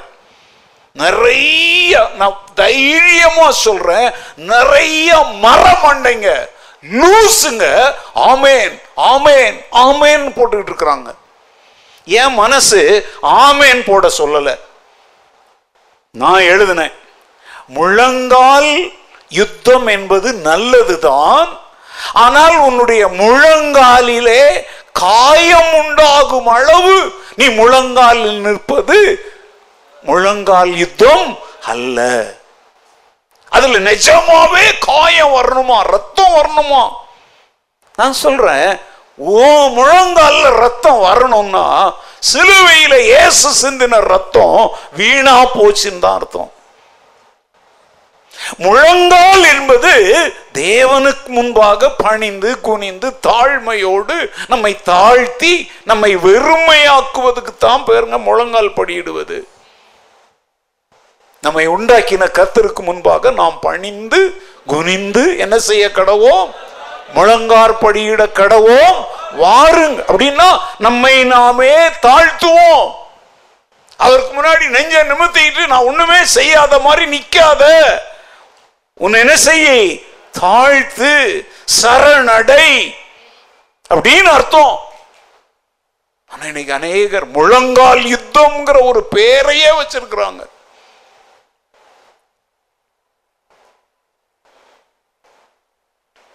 ஒரு சகோதரி என்ற வந்து சொன்னாங்க அதெல்லாம் பைபிளில் எங்க சிலர்லாம் இருக்குது சார். இல்லைன்னு நான் சொல்லலை. பைபிளில் யாக்கோபு நிருபம் இருக்குது பார்த்தீங்களா யாக்கோபு வந்து யார் தெரியுமா? ஏசு கிறிஸ்துவனுடைய சொந்த தம்பி. யாக்கோபு நிருபம் எங்கே இருக்குன்னு தெரியுமா? யாக்கோபு நிருபத்தில் எத்தனை அதிகாரம் இருக்குது நான் பாஸ்டர் யாக்கோபு நிருபம் தான் சொன்னேன். அஞ்சு அதிகாரம் தான்ப்பா இருக்குது. ஆனால் அந்த யாக்கோபு நிருபத்துக்கு இருக்கிற விளக்க உரைகள்லாம் ஐயோ. நான் என் வாழ்க்கையில் பெங்களூர் வந்த போது நான் முதல் முதலாக நான் வேத பாடம் என்று துவக்கினேன் நல்லா கவனிங்க அகாப்பேயில் நான் சொல்லலை. நான் பெங்களூர் வரும்போது அகாப்பே சபை துவங்க வரல. வேற ஒரு ஸ்தாபனத்தில் பல்வேறு ஊழியங்களை பொறுப்பெடுப்பதற்காக வந்தேன். அந்த சபையில் நான் முதல் வாரத்திலிருந்து ஒரு வருடம் யாக்கோபு நிருபத்திலிருந்து வேத பாடங்கள் நடத்தினேன். எந்த புஸ்தகத்திலிருந்து? எத்தனை அதிகாரம் தான் இருக்கு? ஆனால் நான் ஐம்பத்தி ரெண்டு வாரம் அந்த புஸ்தகத்திலிருந்து வேத பாடங்கள் நடத்தினேன். நான் வரும் பொழுது அந்த சபையில் ஒரு பத்து பேர் இருந்தாங்க. ஒரு வருடம் முடியும் பொழுது அந்த சபையில் ஐநூறு பேர் இருந்தாங்க. ஹலோ? செய்தி பரவிச்சு. இந்த சபைக்கு ஒரு புது பாஸ்டர் வந்திருக்கிறாரு. Young man. மிஷினரி எல்லாம் இருந்தவர். யாக்கோபு நிருபத்திலிருந்து வேத பாடம் நடத்துகிறாரு இது வரைக்கும் நம்ம எங்கேயுமே கேட்காத சத்தியங்கள் என்று ஆங்காங்கே ஆங்காங்கே செய்திகள் பரவி மக்கள் என்ன செய்தார்கள்? கூடி வந்தார்கள். பசுமையாக என்னுடைய மனதில் நினைவில் இருக்கு. வேதத்தில் நான் எல்லா எபேசியர் நிருபத்தெல்லாம் அக்கு வேற ஆணி வேற வெளிப்படுத்தலெல்லாம் அக்கு வேற ஆணி வேறெல்லாம் படித்து உங்களுக்கு பாடங்கள் நடத்தி இருக்கிறேன் யாக்கோபு நிருபத்துக்கு வந்து என்கிட்ட எவ்வளவோ விளக்க உரைகள் எல்லாம் இருக்குது. ஜிம் அமெரிக்காவில் இருக்கும்போது அந்த லோகோ சாஃப்ட்வேரில் தானே அந்த பைபிள் சாஃப்ட்வேரில் தானே அவன் வந்து ப்ரீச்சராக இருந்தான். நானே அவன்கிட்ட கேட்டேன். இந்த யாக்கோபு நிருபத்துக்கென்று யார் யார் புதுசு புதுசாக விளக்க உரைகள் எழுதியிருக்கிறாங்களோ அதையெல்லாம் தனியாக தொகுத்து எனக்கு இமெயிலில் அனுப்பி வை அப்படின்னு சொல்லி நான் கேட்டேன். அவனுக்கு ஞாபகம் இருக்கான்னு தெரில ஒரு நாலு அல்லது ஐந்து பிரபலமான வேத பண்டிதர்கள் விளக்க உரை எந்த புஸ்தகத்துக்கு? யாக்கோபு நிருபத்திற்கு எழுதினதை அவன் எனக்கு அனுப்பி வச்சான். கம்ப்யூட்டரில் இருக்கு இப்போ கூட என்ற. அதையெல்லாம் நான் விரும்பி ரசித்து ருசித்து படித்தேன். இன்னும் கூட எனக்கு வந்து யாக்கோபு நிறுவத்தின் மேல ஒரு தீராத ஆர்வம் இருந்துகிட்டே இருக்குது. ரொம்ப அடிக்கடி நான் விரும்பி வாசிக்கிற ஒரு புத்தகம் இது யாக்கோபு. ஏன்னா அவர் வந்து நல்லா கவனிங்க ஒரு குறிப்பிட்ட சபைக்காக அவர் அதை எழுதலை. எவேசு நிருபத்தை பவுல் எழுதும் பொழுது எவேசியருக்கு எழுதினார். கலாத்தியர் நிருபத்தை கலாத்திய பட்டணத்தில் இருக்கிறவங்களுக்கு. ஆனால் நீங்கள் யாக்கோபு நிருபத்தை வாசித்தீங்கன்னா அதை யாருக்கு எழுதினார் நாங்கள் போட்டிருக்கு தெரியுமா உங்களுக்கு? என்னம்மா? அப்போஸ்தலனாகிய அப்படி என்ன என்ன வாசி அப்படியே வாசிங்க மேல இருக்கத? யாக்கோபு எழுதின பொதுவான யாக்கோபு எழுதின பொதுவான நிருபம். அப்படின்னா நல்லா கவனிங்க. இது எபிரேயர்களாகிய யூதர்களுக்கு மாத்திரமல்ல உலகமெங்கும் சிதறி இருக்கிற யூதர் புறஜாதியார் எல்லாரையும் உள்ளடக்கிய பொதுவான எல்லாருக்காக எழுதப்பட்ட நிருபம். என்ன நிருபம்? அதுல வந்து நடைமுறை கிறிஸ்தவ வாழ்க்கையை குறித்து எழுதுகிறார். பிராக்டிக்கல் கிறிஸ்டியன் லைஃப்பை பற்றி ரொம்ப அழகா சுருக்கமா எழுதினவர் யார் இந்த யாக்கோ ஆனா அவர் யார் தெரியுமாங்க? இயேசு கிறிஸ்துவனுடைய அவர் வந்து பர்சுத்தாவியினால் பிறந்தவர். அதற்கப்புறம் யோசேப்பும் மரியாளும் கணவன் மனைவியாக வாழ்ந்து அவர்களுக்கு பிள்ளைகள் பிறந்தார்களே அதுல ஒரு மகன் தான் யார்? இந்த யாக்கோ இயேசு கிறிஸ்து மறித்து உயிரோடு எழும்பும் வரைக்கும் அவர்தான் தேவகுமாரன் அவர்தான் ரட்சகர் அவர்தான் மேசியா என்பதை இவங்கெல்லாம் என்ன செய்யாம இருந்தாங்க? அறியாம இருந்தாங்க. ஆனா இயேசுவின் உயிர்த்தெழுதலுக்கு அப்புறம் தான் அவருடைய சொந்த சகோதர சகோதரிகளே நம்முடைய மூத்த அண்ணனாக நாம் நினைத்து கொண்டிருந்தவர் மனித குமாரன் அல்ல அவர் தேவகுமாரன் அவர் மனுக்குல ரட்சகர் என்பதை அவர்கள் அறிந்து கொண்டார்கள். அப்படி அறிந்து கொண்டு கடவுளுடைய பணியில் ஈடுபட்டவர் தான் யார்? இந்த யாக்கோ இந்த யாக்கோவை குறித்து வரலாற்றில் ஒரு வார்த்தை சொல்றாங்க. ஒட்டக முழங்காலின் அப்போஸ்தலன். ஒட்டகம். ஒட்டகம் தெரியும் இல்லையா கேமல். அதனுடைய முட்டியை யாராவது பார்த்துருக்கீங்களா? இனிமேல் பாருங்க. ஒட்டக கரிசு மாத்திரம் சாப்பிட்ருப்பீங்கல்ல ஒட்டகத்தினுடைய முட்டி அது எப்படி தெரியுமா? உயரமான மிருகம் பார்த்தீங்களா? தன் முதுகில் யாரையாவது ஏற்றணும்னா ஒவ்வொரு முறையும் அது என்ன செய்யும்? முழங்கால் படியிடும். முழங்கால் படியிடும் பொழுது அந்த இடத்துல இருக்கிற முடி மாத்திரம் என்ன விட்டுருக்கும்? அதை விட்டு போயிருக்கும். அந்த தோல் வந்து என்ன செஞ்சிருக்கும்? மரத்து போயிருக்கும். யாராவது ஒட்டகம் பக்கத்தில் போய் பார்த்துருக்கீங்களா?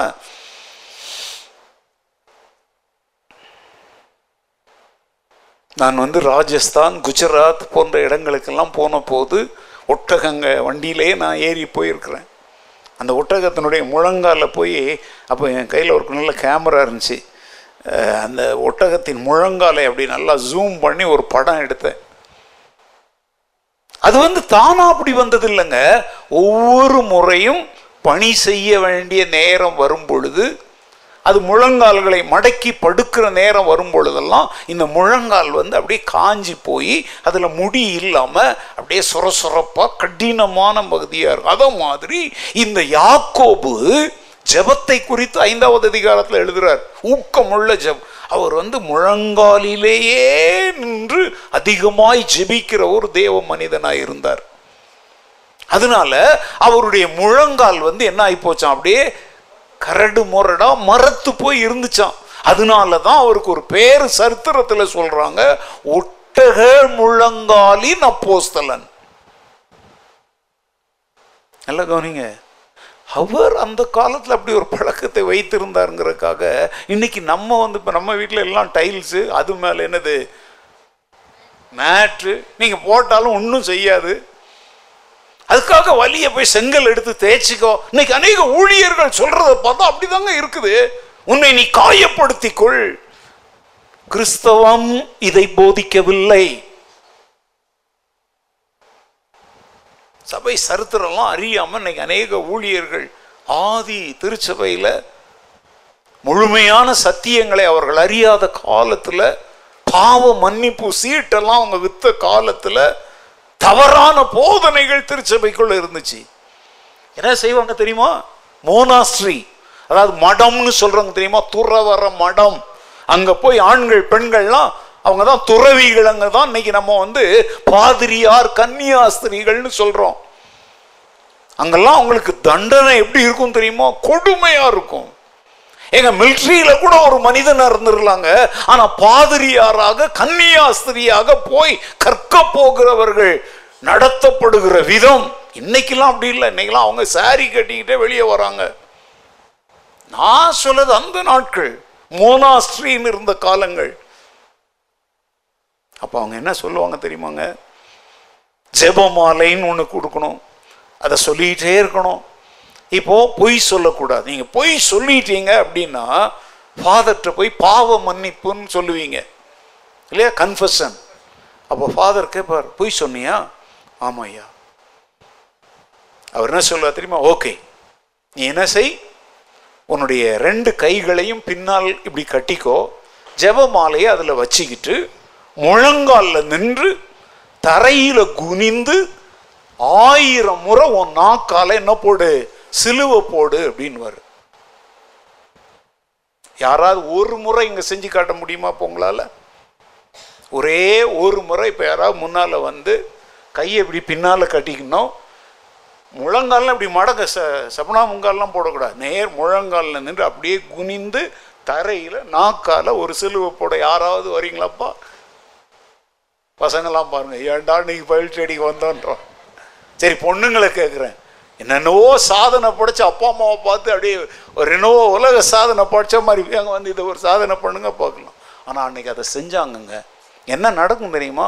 தரையில் நீங்கள் ஒரு முறை ரெண்டு முறைக்கு மேலே போட்ட உடனே அந்த நாக்கில் என்ன வர ஆரம்பிச்சிடும்? ரத்தம் வரும்.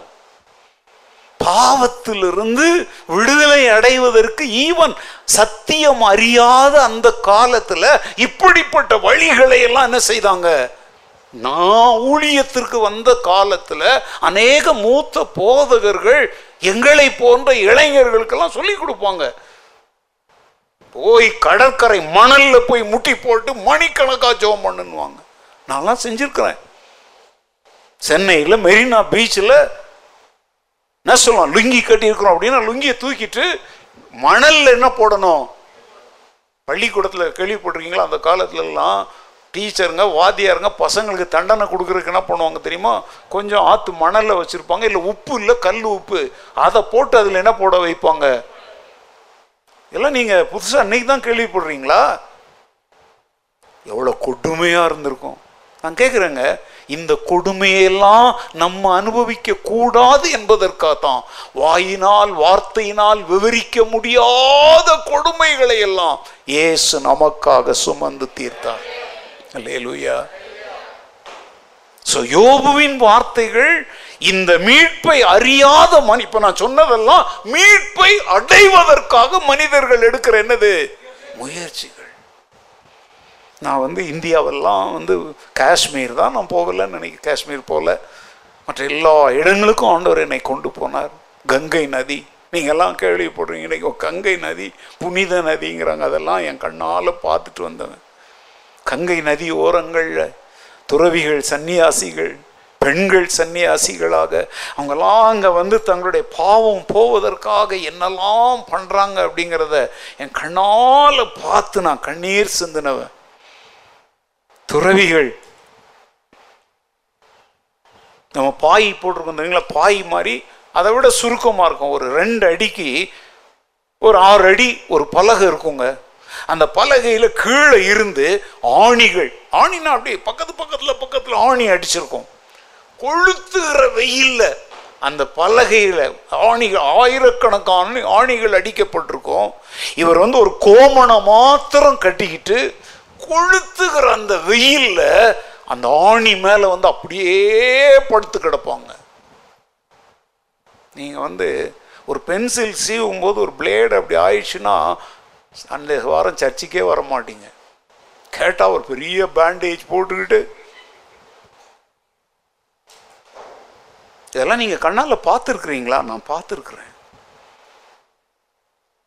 தங்களுடைய தெய்வ ஆராதனைகள் என்ன செய்வாங்க தெரியுமாங்க?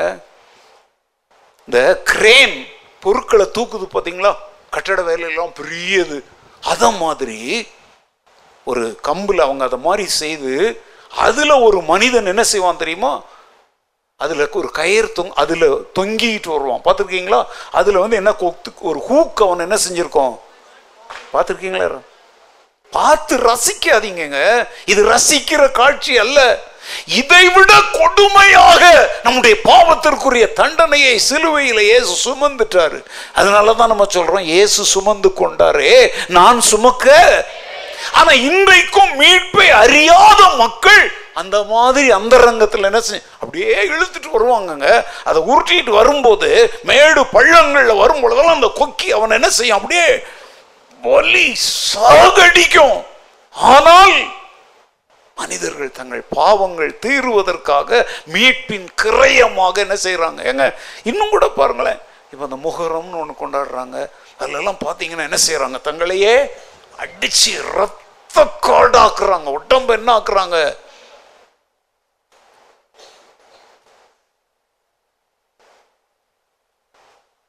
ஆனால் நம்ம இங்கே பாடுறோம்? உன் மீறுதல்களுக்கா இயேசு காயங்கள் பட்டார். உன் அக்கிரமங்களுக்கா இயேசு இனிமேல் நான் காயப்பட வேண்டிய அவசியம் இல்லை. நான் நொறுக்கப்பட வேண்டிய அவசியம் இல்லை. ஆனால் மீட்பை அறியாதவன் இன்னமும் தன்னை நொறுக்க என்ன செஞ்சுக்கிட்டு தான் இருக்கிறான்?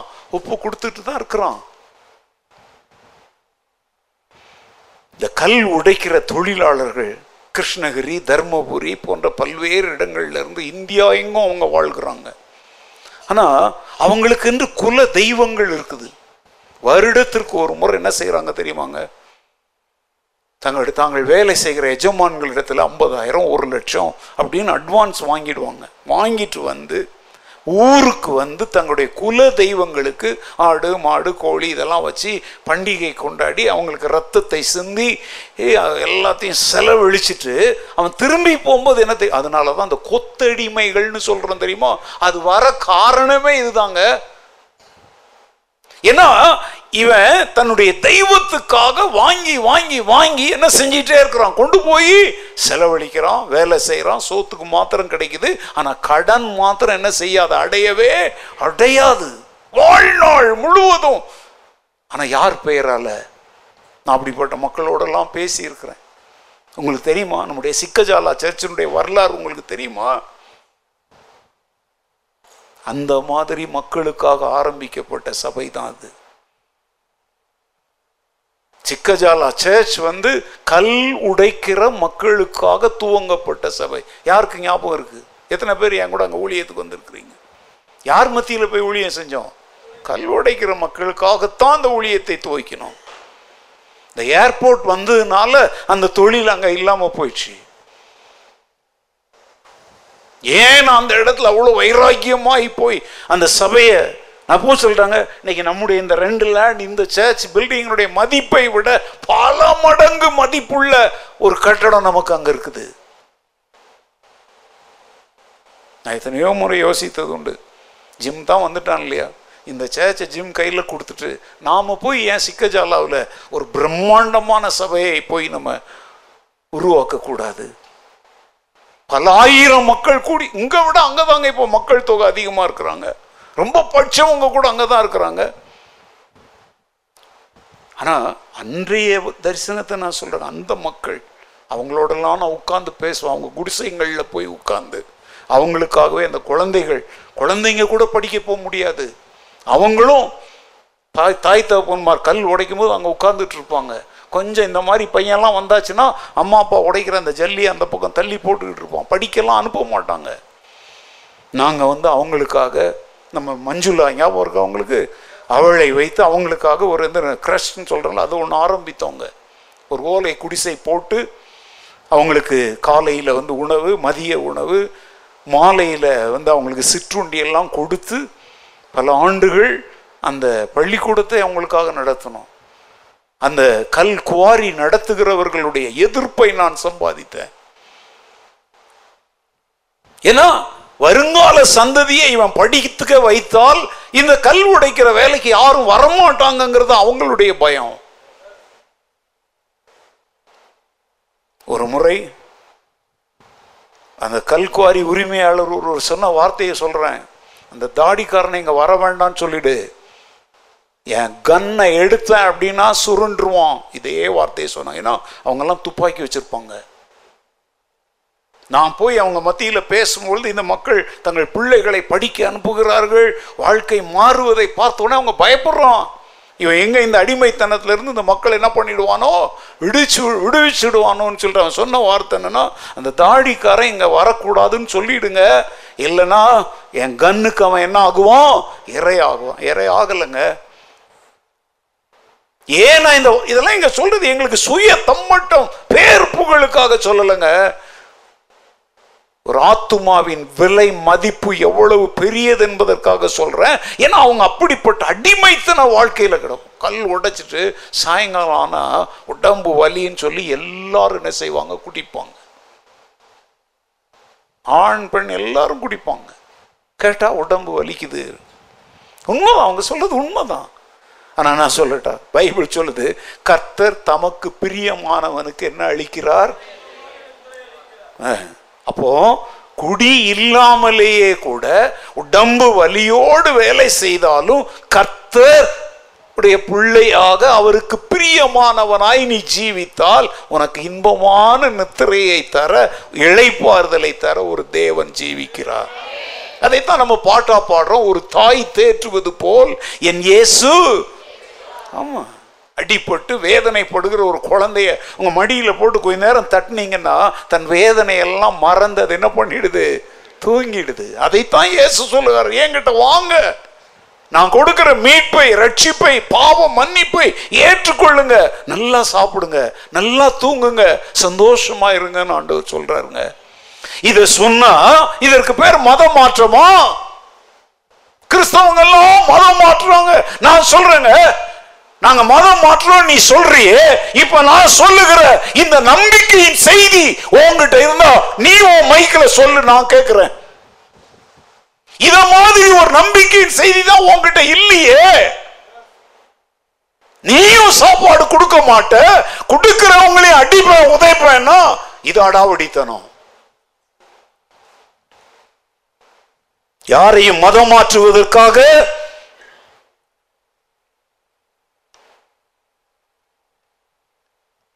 நாங்கள் எங்கள் வாயை திறப்பதில்லை. அவன் மனதிலே சுமக்க முடியாத சுமைகளை சுமக்க முயற்சித்து கூனி குறுகி நடக்கிறான். ஏசு அவனுடைய வெட்கங்கள் அவமானங்களிலிருந்து அவனை விடுவித்து அவனை தலைநிமிர்ந்து வாழ செய்வார் என்று மீட்பின் சத்தியத்தை நாங்கள் பிரசங்கிக்கிறோம். மத பிரச்சாரம் செய்கிற மானங்கெட்ட தொழிலை நாங்கள் செய்கிறவர்கள் அல்ல. மத பிரச்சாரம் செய்து ஒரு மதத்தை காப்பாற்றுவதற்காக வயிற்று பிழைப்புக்காக நாங்கள் வந்தவர்கள் அல்ல. மத பிரச்சாரம் பண்றவன் தான் கையில கத்தியும் கம்பும் அருவாளும் சூலமும் அதுவும் இதுவும் அலைவான். எங்க கைட்டில் இருக்கிறதெல்லாம் அன்புங்கிற ஒரே ஆயுதம் தான் எங்களை வராதே வேண்டாம் என்று சொல்லுகிறவர்களையும் இதோ வாசற்படியில நின்று நான் கதவை தட்டுகிறேன். ஒருவன் என் சத்தத்தை கேட்டு கதவை திறந்தால் நான் உள்ள வருவேன். அவனோடு போஜனம் பண்ணுவேன். என்னோடு அவனை போஜனம் பண்ண வைப்பேன் அப்படின்னு சொன்ன இயேசுவின் பிள்ளைகள் நாங்கள். மீட்கப்படாத நிலைமையில் எவ்வளவு வெறுமையான வாழ்க்கை நாங்கள் வாழ்ந்தோம் என்பது எங்களுக்கு தெரியும். அதுக்கு உதாரணமா தான் நான் சொன்னா நீங்க கேட்க மாட்டீங்கிறதுக்காக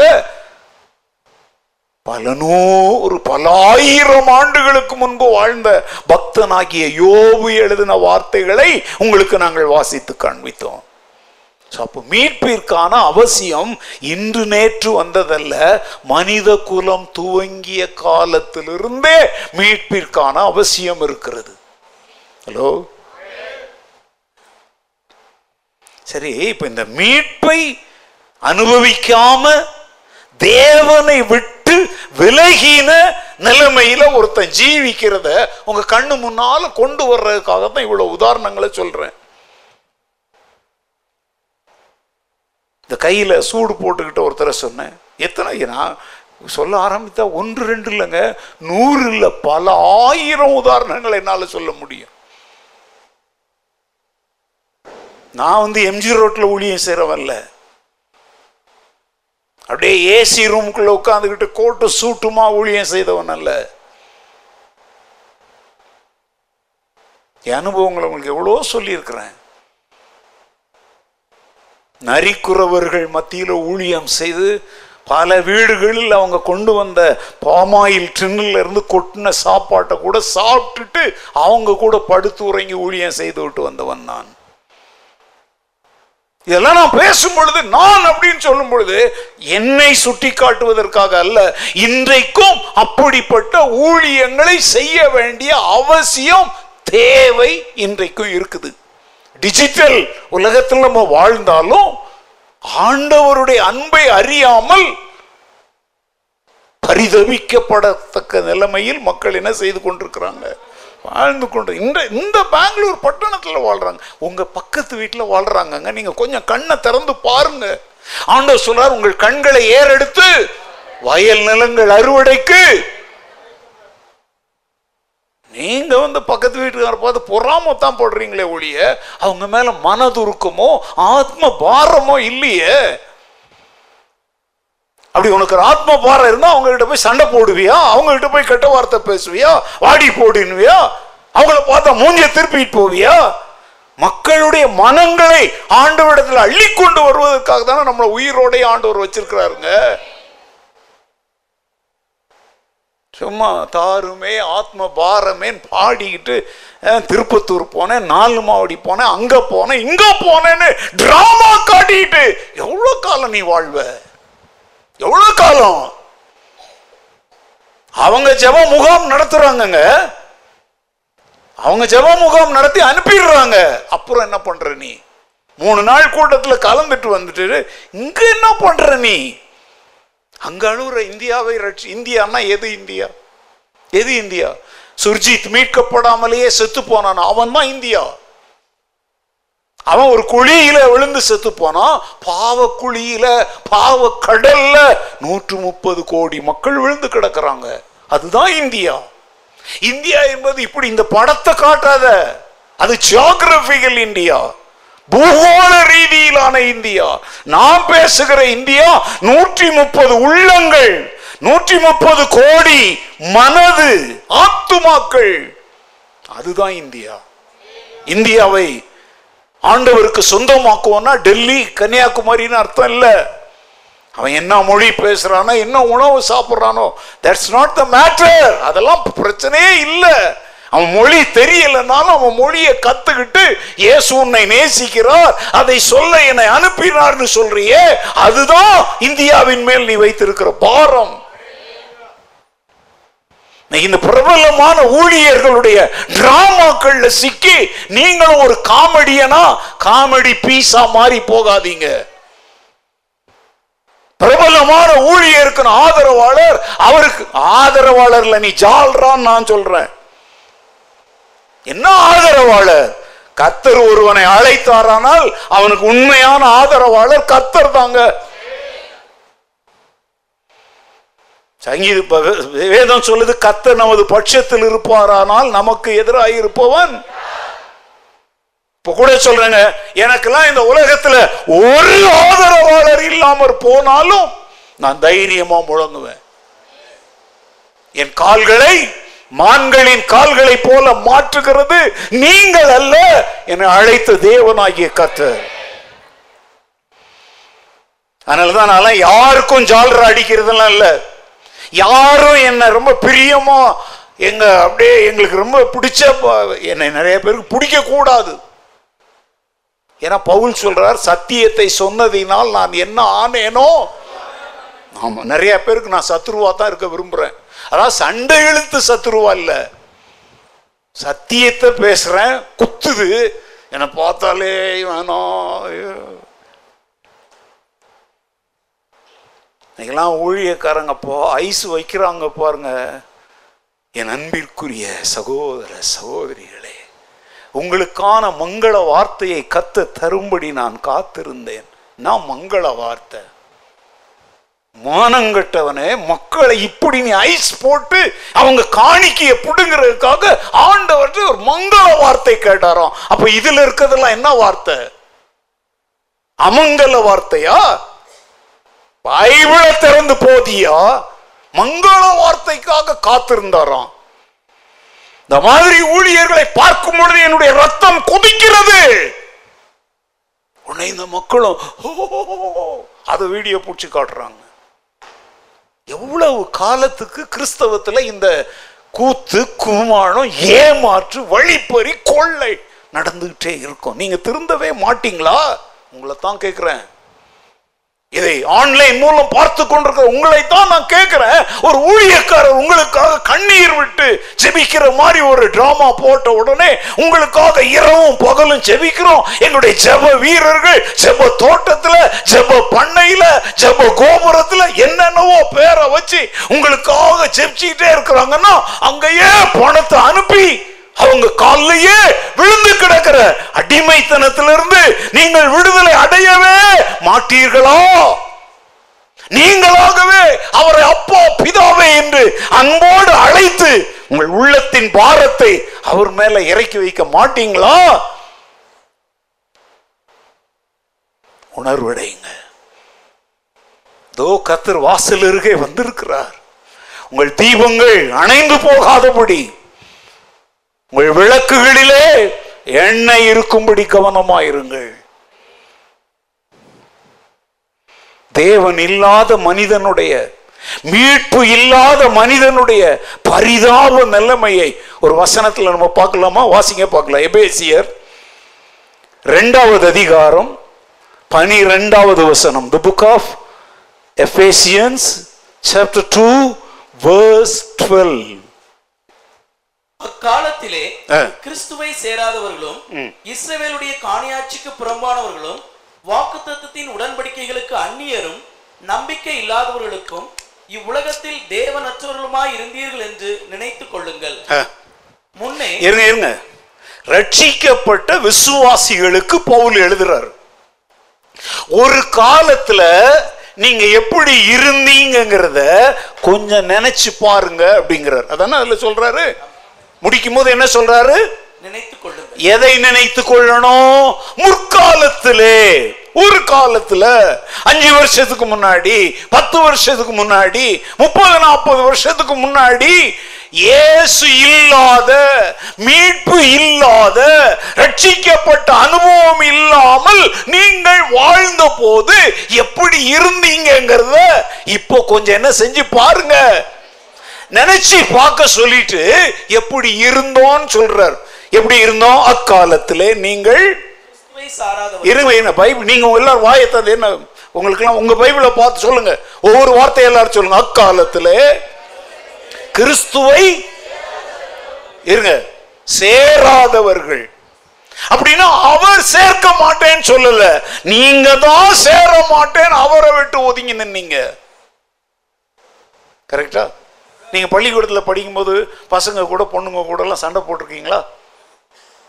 சண்டைனா கத்தி அருவா சண்டை இல்லைங்க.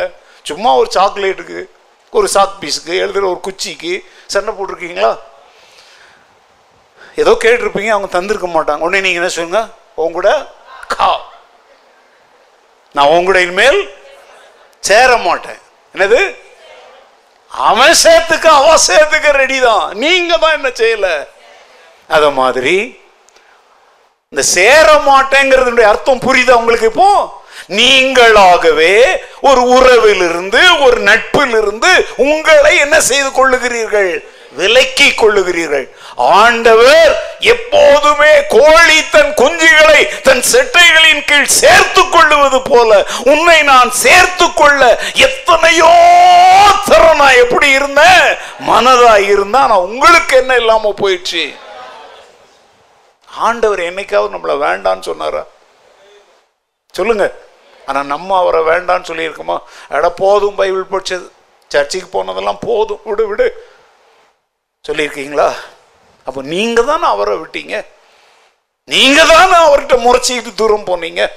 கெட்ட குமாரனை அவங்க அப்பா வீட்டை விட்டு வெளியே போடான்னு சொன்னாரா? அவனா தானே போனான். என்னங்க? போன ஞாயிற்றுக்கிழமைக்கு முந்தின ஞாயிற்றுக்கிழமை யாரை பற்றி நான் பேசினேன்? ஆ? பரவாயில்லையே ரெண்டு புண்ணியவான்கள்ங்க இருக்கிறாங்களே. சேஷ்டபுத்திர பாகத்தை யாராவது அவன் கையில இருந்து அவங்க அப்பா பறிச்சு அவனுக்கு கொடுத்துட்டாரா? இவனா தானே அதை வேஸ்ட் பண்ணி வித்து போட்டான். அது மாதிரி தேவனுடைய பல்வேறு ஆசீர்வாதங்களை நீங்க தானே ஒரு நிமிட இன்பத்திற்காக ஒரு கண்ணின் இச்சைக்காக ஒரு மாம்சத்தின் இச்சைக்காக வித்து போட்டுட்டு அவரை விட்டு தூரமா நின்னீங்க. அக்காலத்திலே நாம் யாரை சேராதவர்களாய் இருந்தோம். ஆனா அவர் சேர்த்து கொள்ள எப்படிதான் இருந்தாரு? மீட்கப்படாத மனிதனுடைய நிலைமையை பத்தி நான் பேசிட்டு இருக்கிறேன். நான் கேட்குறேங்க கிறிஸ்துவை சேராதவனுக்கு பாதுகாப்பு இருக்குதா? நானே ஆடுகளுக்கு வாசல். இப்ப பாருங்க வாசல் வழியா மெய்ப்பன் வரும் ஆடுகள் வரும். ஆனா கள்ளனும் கொள்ளைக்காரனும் வாசல் வழியா வர மாட்டான் அவன் சோரேறி குதிப்பான். இப்ப நான் கேட்கிறேன் ஆடுகளுக்கு வாசலாக கிறிஸ்து இருப்பாரானால் அந்த ஆடுகளுக்கு என்ன உண்டு? அப்போ கிறிஸ்துவை சேராம நீங்க இருந்த காலத்துல உங்களுக்கு என்ன இருக்கல? பாதுகாப்பு இருக்கல. அதனாலதான் சாத்தான் உங்களை மேலும் கீழுமா புரட்டி புரட்டி எடுத்தான். இதே வார்த்தையை நீங்க சொல்லியிருக்கீங்க. ஐயோ பிசாசி என்ன புரட்டி எடுக்குது. என் குடும்பத்தை தலைகீழ ஆட்டுது. சொன்னீங்களா? என்னங்க அப்படி உட்காருங்க சொன்னவங்க இங்க சொன்னவங்க இங்க இருக்கிறீங்க. கிறிஸ்துவை சேராத நிலைமை எவ்வளவு பரிதாபம் தெரியுமாங்க? அப்பாவை விட்டுட்டு தூரமா போய் சேராம கிடந்தவன் பன்றி தின்கிற உணவு கூட இல்லாம பரிதவி அதான் மீட்கப்படாத நிலைமை. அடுத்தால் என்னது? கிறிஸ்துவை சேராதவர்களும் இஸ்ரவேலுடைய ஆணியாயிற்றுக்கு இஸ்ரவேலுக்கு என்று தேவன் வைத்திருந்த ஆபரகம் மூலமாய் கொடுக்கப்பட்ட வாக்குத்தத்தங்கள் ஆசீர்வாதங்களுக்கு உள்ள இருக்கல. எங்க இருந்தோம்? ஆபரகாமின் பிள்ளைங்களாம் நம்ம சொல்லிக்க முடியல அந்த காலத்துல. பாருங்க சகையு நிறைய சம்பாதிச்சு வச்சிருந்தான். அவன் அதை திருப்பி கொடுக்கும்போது ஒருத்தட்ட பத்து ரூபாய் அவன் எக்ஸ்ட்ரா வாங்கியிருந்தா நாலு மடங்கு கொடுக்குறான்னா இப்போ எவ்வளோ கொடுக்குறான்? அப்படி பத்து ரூபாய் வாங்கினவன் நாலு மடங்கு கொடுக்குறான்னா அவர் சொன்ன கூட சொல்லலாம். நாலு சேர்த்து ஐம்பதுன்னு கூட சொல்லலாம். அப்படின்னா பத்து ரூபாயை வச்சு அவ்வளோ சம்பாதிச்சிருக்கிறாங்க. அதனால தான் கொடுக்க முடியுது. ஆனால் அவனுக்கு ரட்சிப்பு இருந்துச்சா? ஆ?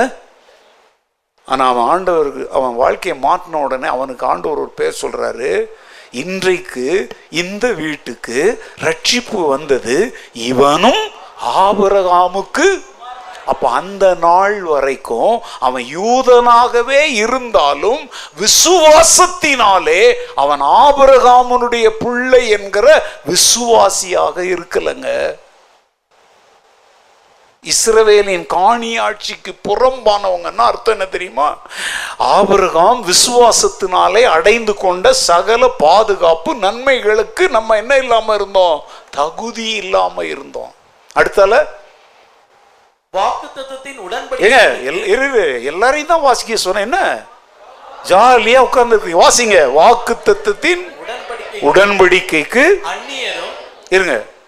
ஆண்டவர் நம்மை அழைக்கும் போதெல்லாம் நம்மை தெரிந்து கொள்ளும் போதெல்லாம் நமக்கு ஒரு வாக்கு தத்துவம் கொடுத்து அதை நமக்கு உடன்படிக்கை செய்து தான் அழைத்திருக்கிறார்.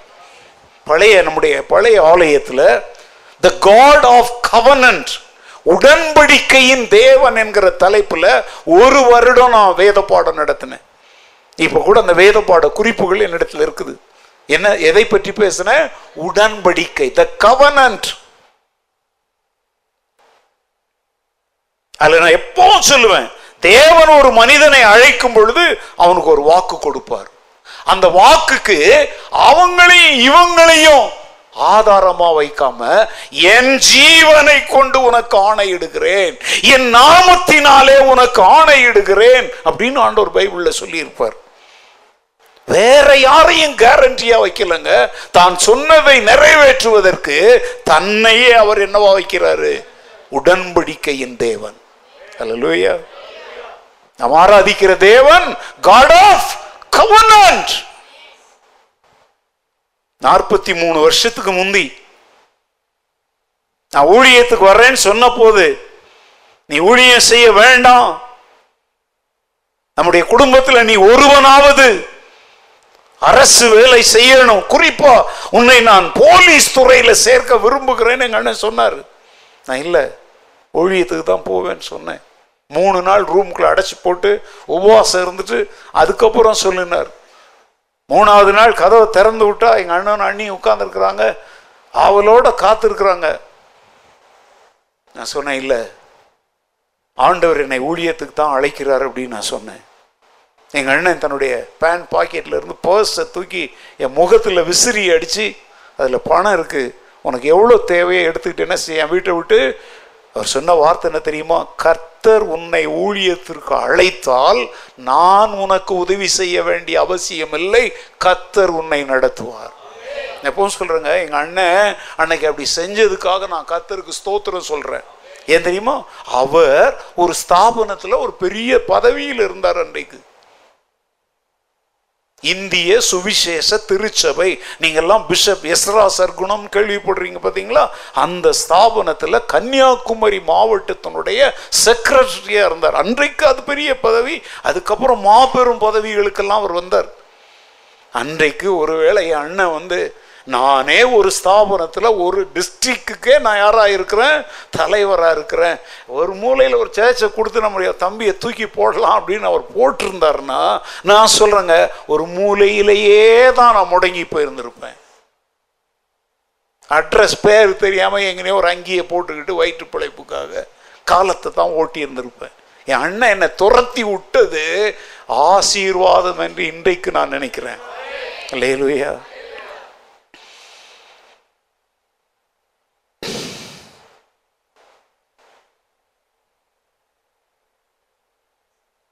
எங்கள் அண்ணன் என்னை அவர் வீட்டை விட்டு துரத்தி விட்டதுக்கப்புறம்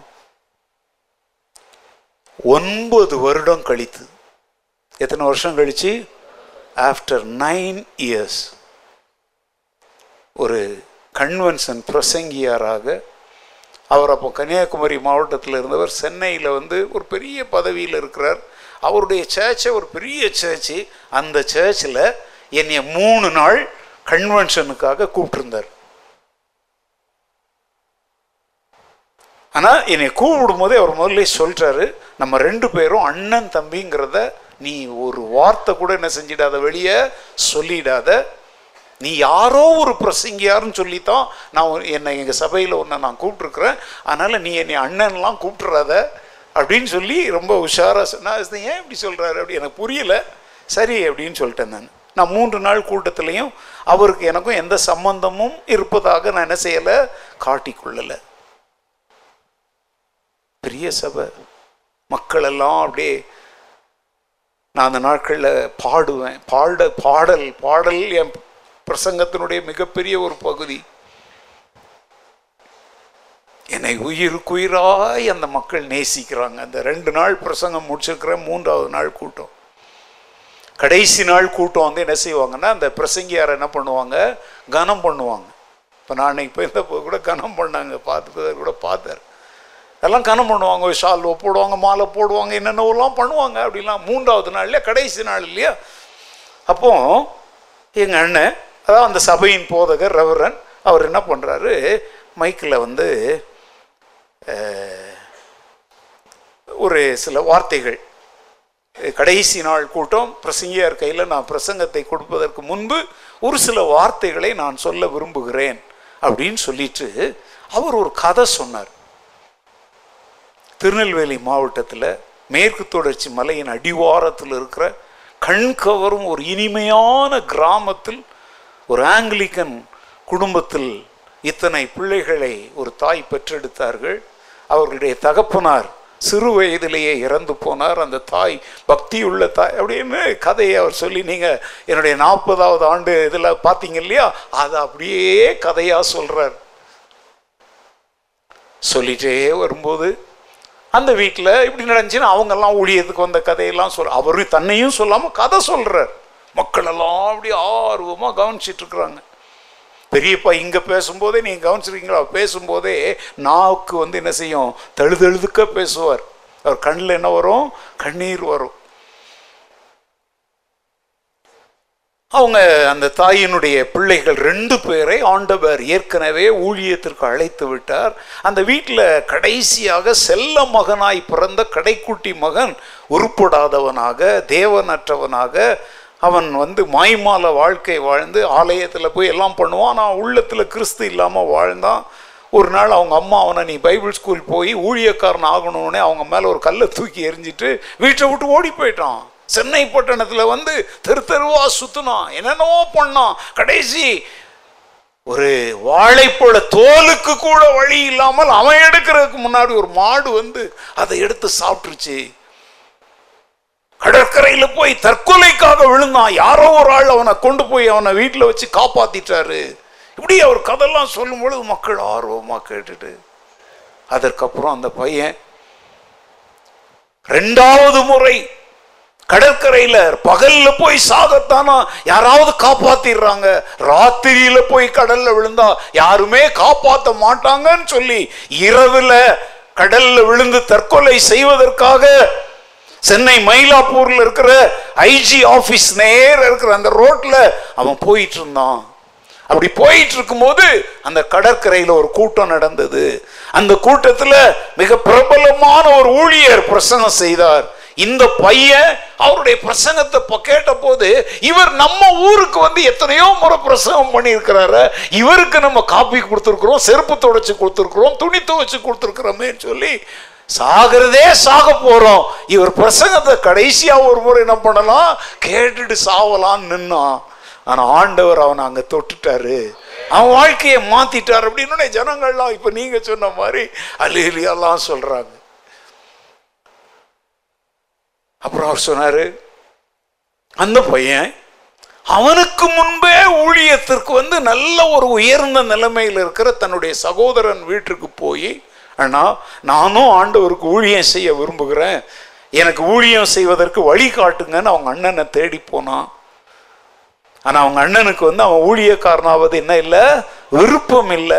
அதனால என்னென்னவோ பண்ணார் சொல்லி கதைங்க. நான் சொன்ன முழு கதையும் போயிட்டே இருக்கும். அப்போ என்ன பண்ணாரோ? அவங்க அண்ணன் வந்து ஒரு மணிப்போஸை தூக்கி அவன் முகத்தில் விசிறி அடிச்சு இதில் பணம் இருக்கு. நீ எடுத்துக்கிட்டு என் வீட்டை விட்டு என்ன செய்ய? வெளியே போ. உன்னை ஆண்டவர் அழைத்தால் அவரே உன்னை நடத்துவார்னு அவங்க அண்ணன் ஈவு இறக்கம் இல்லாமல் சாயங்காலம் ஏழு மணிக்கு அவனை வீட்டை விட்டு வெளியே துரத்திட்டாரு. திருவனந்தபுரம் பக்கத்தில் இருக்கிற குலசேகரம் கன்னியாகுமரி மாவட்டத்தினுடைய கடைசி எல்லை. அவன் சற்றும் அஞ்சாமல் ஒரு தகர பெட்டியை தன் கையில எடுத்துக்கிட்டு அவன் கண்டிப்பா அந்த நேரத்தில் பஸ் ஏறி போனாலும் தன் சொந்த ஊருக்கு போய் சேவது ரொம்ப கடினம் என பயந்த சுபாவம் உள்ள ஒரு சிறுவன். ஆனால் போனான். ட்ரௌசர் போட்டிருந்தான். பேண்ட் எல்லாம் இல்லை. என்ன போட்டிருந்தான்? அரைக்கால் ட்ரௌசர் போட்டிருந்தான். அதுக்கப்புறம் ஆண்டவரே அவனை வழி நடத்தி. அந்தமான் தீவுகளில் காட்டு மிராண்டிகள் நிர்வாணிகளாய் வாழ்கிற மக்கள் மத்தியிலையும் அவனை கொண்டு போய் பல்வேறு சபைகள் உருவாக அநேக மிஷினரிகள் உருவாக கத்தர் அவனை பயன்படுத்தினார். மக்கள் ரொம்ப ஆர்வமாக கேட்டுட்டே இருக்கிறாங்க. அப்படி சொல்லிட்டு வரும்போதே நான் பின்னால் உட்கார்ந்துட்டு இருக்கிறேன். எனக்கு அழுகையை அடக்க முடியல.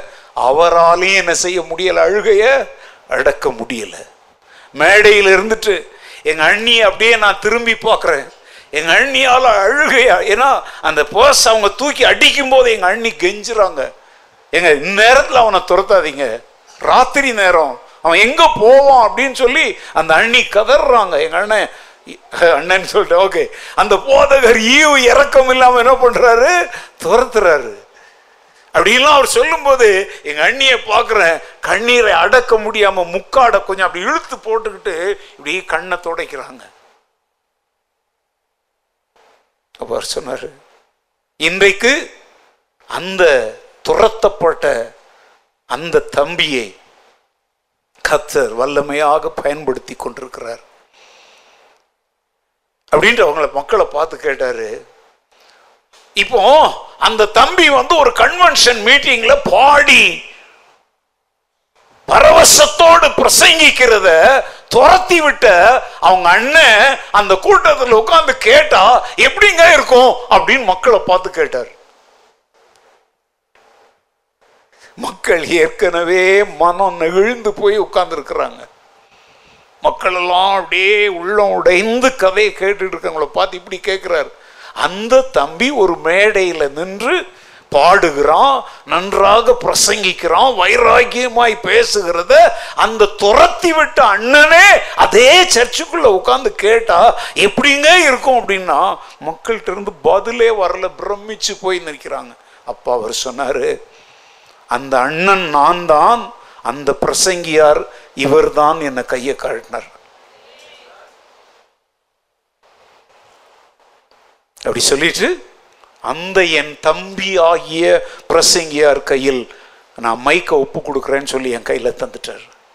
அது வரைக்கும் அங்கே இருக்கிற மக்களுக்கு அவர் என் அண்ணன் நான் அவருடைய தம்பி இப்போ அவர் சொன்ன இந்த சாட்சி கதெல்லாம் எங்களுடையதுன்னு அவங்களுக்கு தெரியல. நான் ஏன் இதை இங்கே சொல்கிறேன் தெரியுமாங்க? நல்லா கவனிங்க.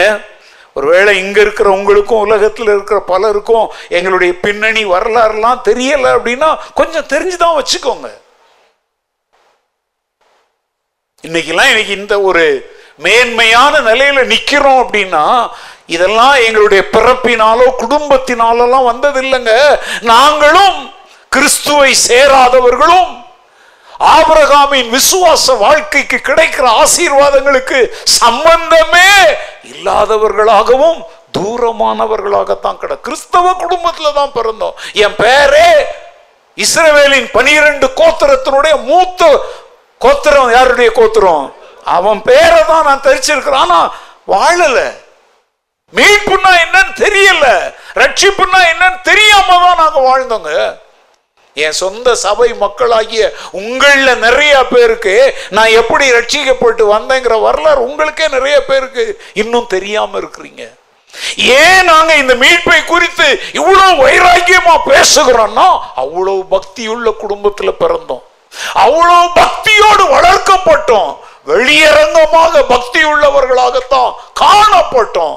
ஆனா எங்களுடைய வெளியரங்கமான பக்தி எங்களை என்ன செய்யல? மீட்கல.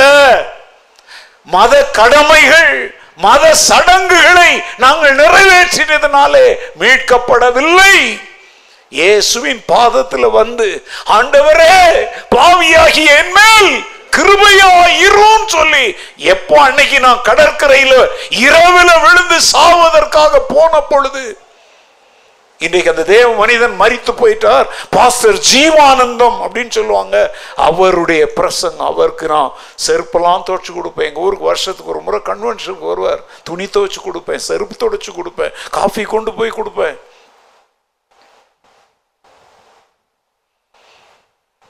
நல்ல கவனிங்க. சாக போன எனக்கு புது வாழ்வு தந்த அந்த மீட்பை இயேசு தந்ததுனால தான்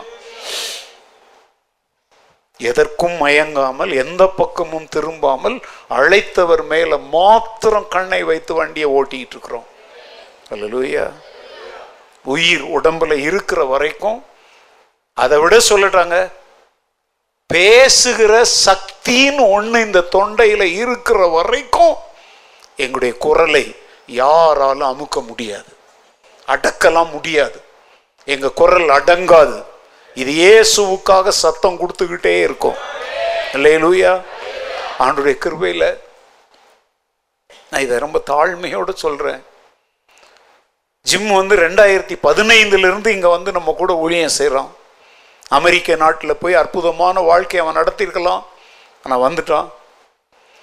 பிரசங்கம் நிறைய பண்ணுறான் இந்த வாரம் இந்த வாரம் பர்டிகுலரா இந்த வாரம் அவன் பிரசங்க எல்லா பிரசங்கங்களையும் குறித்து மக்கள் என்கிட்ட பேசுறாங்க.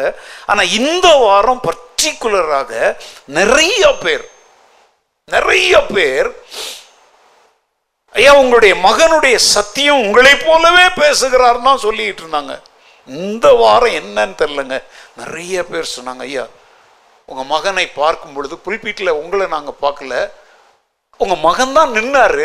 ஆனால் உங்கள் மகனுடைய முக சாயல் அவருடைய தோற்றம் கூட உங்களை போலவே இருக்குது.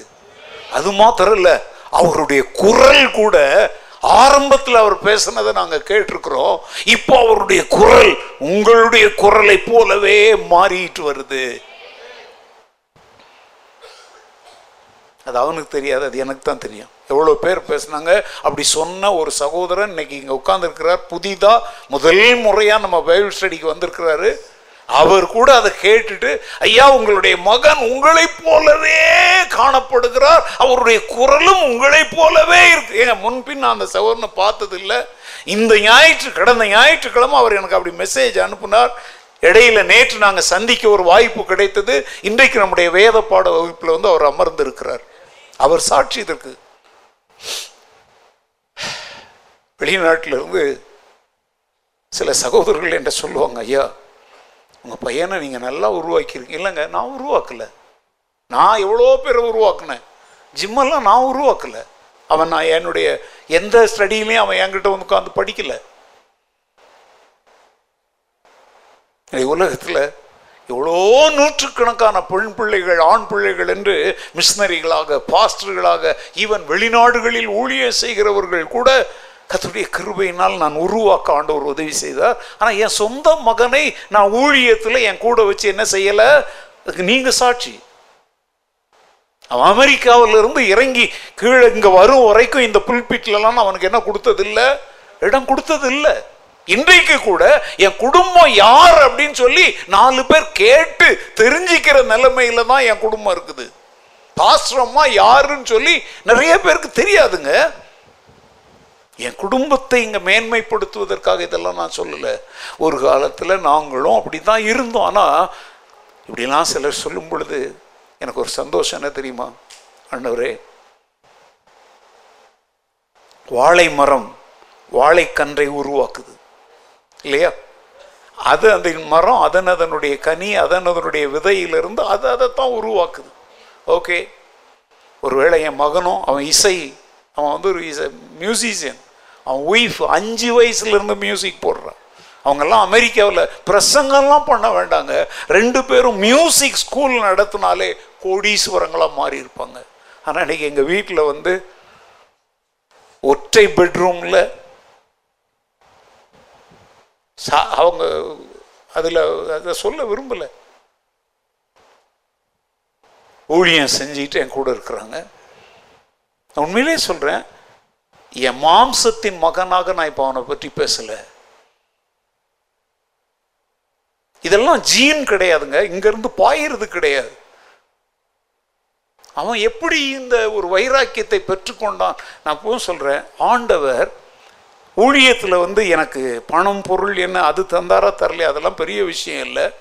என் மகன் அவனுக்கு அவ்வளோ தாளந்துகள் திறமைகளை ஆண்டவர் கொடுத்தும் வெளிநாட்டு பெண்ணை திருமணம் செய்து வெளிநாட்டில் பல பல சபைகளால் விரும்பப்படுகிற ஊழியக்காரனாக இருந்தும் இந்திய நாட்டிற்கு ஊழியம் செய்யணும்னு அவன் திரும்பி வந்து என் கண்ணு முன்னாடியே என்னை போல வைராக்கியமாய் பேசுகிறானே இது ஆண்டவர் எனக்கு கொடுத்த ஒரு கனமாக நான் நினைக்கிறேன். இதை விட எனக்கு அவரால் வேற ஒரு பரிசு தர முடியாது. ஏன்னா யோவான் எழுதுகிறார் என் பிள்ளைகள் சத்தியத்தில் நடக்கிறார்கள் என்று கேள்விப்படுகிற சந்தோஷத்தை பார்க்கிலும். வேற ஒரு சந்தோஷம்? ஒருவேளை அவன் வெளிநாட்டிலிருந்து ஏதோ புதிது புதிதான சரக்கெல்லாம் கொண்டாந்து இங்கே பேசி இருந்தான்னா அப்போவே நான் அனுப்பி விட்டுருப்பேன். போயிடுப்பா உனக்கு நான் எனக்கு என்ன ஆகாது ஒட்டு ஒட்டி வரவே வராது. எங்கள் சபையினுடைய உபதேசம் வேற. நாங்கள் வேதத்தை மாத்திரம் போதிக்கிறவங்க. நீ அமெரிக்கா சரக்கெல்லாம் இங்கே கொண்டாந்து இறக்குமதி பண்ணாதன்னு பேக் பண்ணி அனுப்பியிருப்பேன். ஏன் நான் அனுப்பல? அமெரிக்கா போனாலும் சரி ஐரோப்பா போனாலும் சரி அதன் அதன் விதையின்படி தான் ஒரு ஜீவனை அது உருவாக்கும். இந்த சாட்சி இன்னைக்கு என்னுடைய வேத பாடம் பெரும்பாலும் என்னுடைய சாட்சி என் மகனுடைய சாட்சியோட போகுது. ஆனால் நான் சொல்ல நல்லா கவனிங்க. ஒன்றை நான் மிக தெளிவாக சொல்கிறேன் உலகம் எங்கும் கவனித்து கொண்ட எல்லாருக்கும் சொல்கிறேன் நான் என்னை பற்றி சொன்னேன் என் அண்ணனை பற்றி சொன்னேன் என் மகனை பற்றி சொன்னேன். கடுகுல கடுகளவு கூட எங்களை உயர்த்தல்ல. இதெல்லாமே இப்போ நான் சொன்னேன் பார்த்தீங்களா இந்த எபேசிய ரெண்டாவது அதிகாரத்தில் கிறிஸ்து இல்லாமல் இருந்தோம். விசுவாசத்தினால் வருகிற வாக்கு தத்துவத்தின் உடன்படிக்கைக்கு நாங்கள் யாராக இருந்தோம்? அந்நியராய் இருந்தோம். நம்பிக்கை இல்லாம இருந்தோம். இந்த உலகத்துல தேவனற்றவர்களாய் இருந்தோம். ஆனா இன்னைக்கு இது எல்லாமே எங்களுக்கு இருக்க காரணம் என்ன தெரியுமாங்க? அவர் கொடுத்த மீட்பு. அவர் கொடுத்த ரட்சிப்பு. எல்லாவற்றையும் உடையவர்களாய் எங்களை மாற்றி இருக்கிறது எங்களை மாற்றின அந்த தேவ கிருபை இங்கே அமர்ந்து கேட்கிற உங்களையும் உலகத்தின் பல பகுதியிலிருந்து கேட்கிற உங்களையும் அதே தேவ கிருபை மாற்ற வல்லமை உள்ளதா இருக்கு. வேதம் சொல்லுகிறது தேவனிடத்தில் பட்சபாதம் இல்லை. God is no respecter of person. அவருக்கு இவன் அவன்லாம் அப்படிலாம் ஒன்றும் கிடையாது. தனக்காக அர்ப்பணிக்கப்பட்ட எந்த தனி மனிதனையும் எந்த குடும்பத்தையும் எந்த சபையையும் எந்த தேசத்தையும் தன் கரத்தில் எடுத்து பயன்படுத்த இப்போ கூட அவர் ஆவலா இருக்கிறார். என்னை தருகிறேன். என்னை உம்முடைய கரத்தில் அர்ப்பணிக்கிறேன் ஆண்டவரே. நான் வந்து கிறிஸ்துவை சேராத ஒரு வாழ்க்கை வாழ விரும்பல. ஆபரகாமுக்கு நீர் கொடுத்த வாக்குத்தங்களில் ஒன்றையும் நான் இழந்து போக விரும்பல. உம்முடைய உடன்படிக்கைக்கு அந்நியனாய் நான் வாழ விரும்பல. நம்பிக்கை இல்லாத வாழ்க்கை வாழ நான் விரும்பல ஆண்டவரே. தேவனற்ற ஒரு மரணத்தின் வாழ்க்கை வாழ நான் விரும்பல. மீட்பின் மூலமாய் கிடைக்கிற இத்தனை அனுபவங்களையும் நான் அடைந்து கொள்ள விரும்புகிறேன்னு ஒரே ஒரு வார்த்தை நீங்க அவர்கிட்ட சொல்லுங்க. உங்க வாழ்க்கையின் வரலாற்றை மாற்றி எழுத நான் பிரசங்கிக்கிற என் மீட்பராகிய இயேசு இன்றைக்கும் ஜீவிக்கிறார்.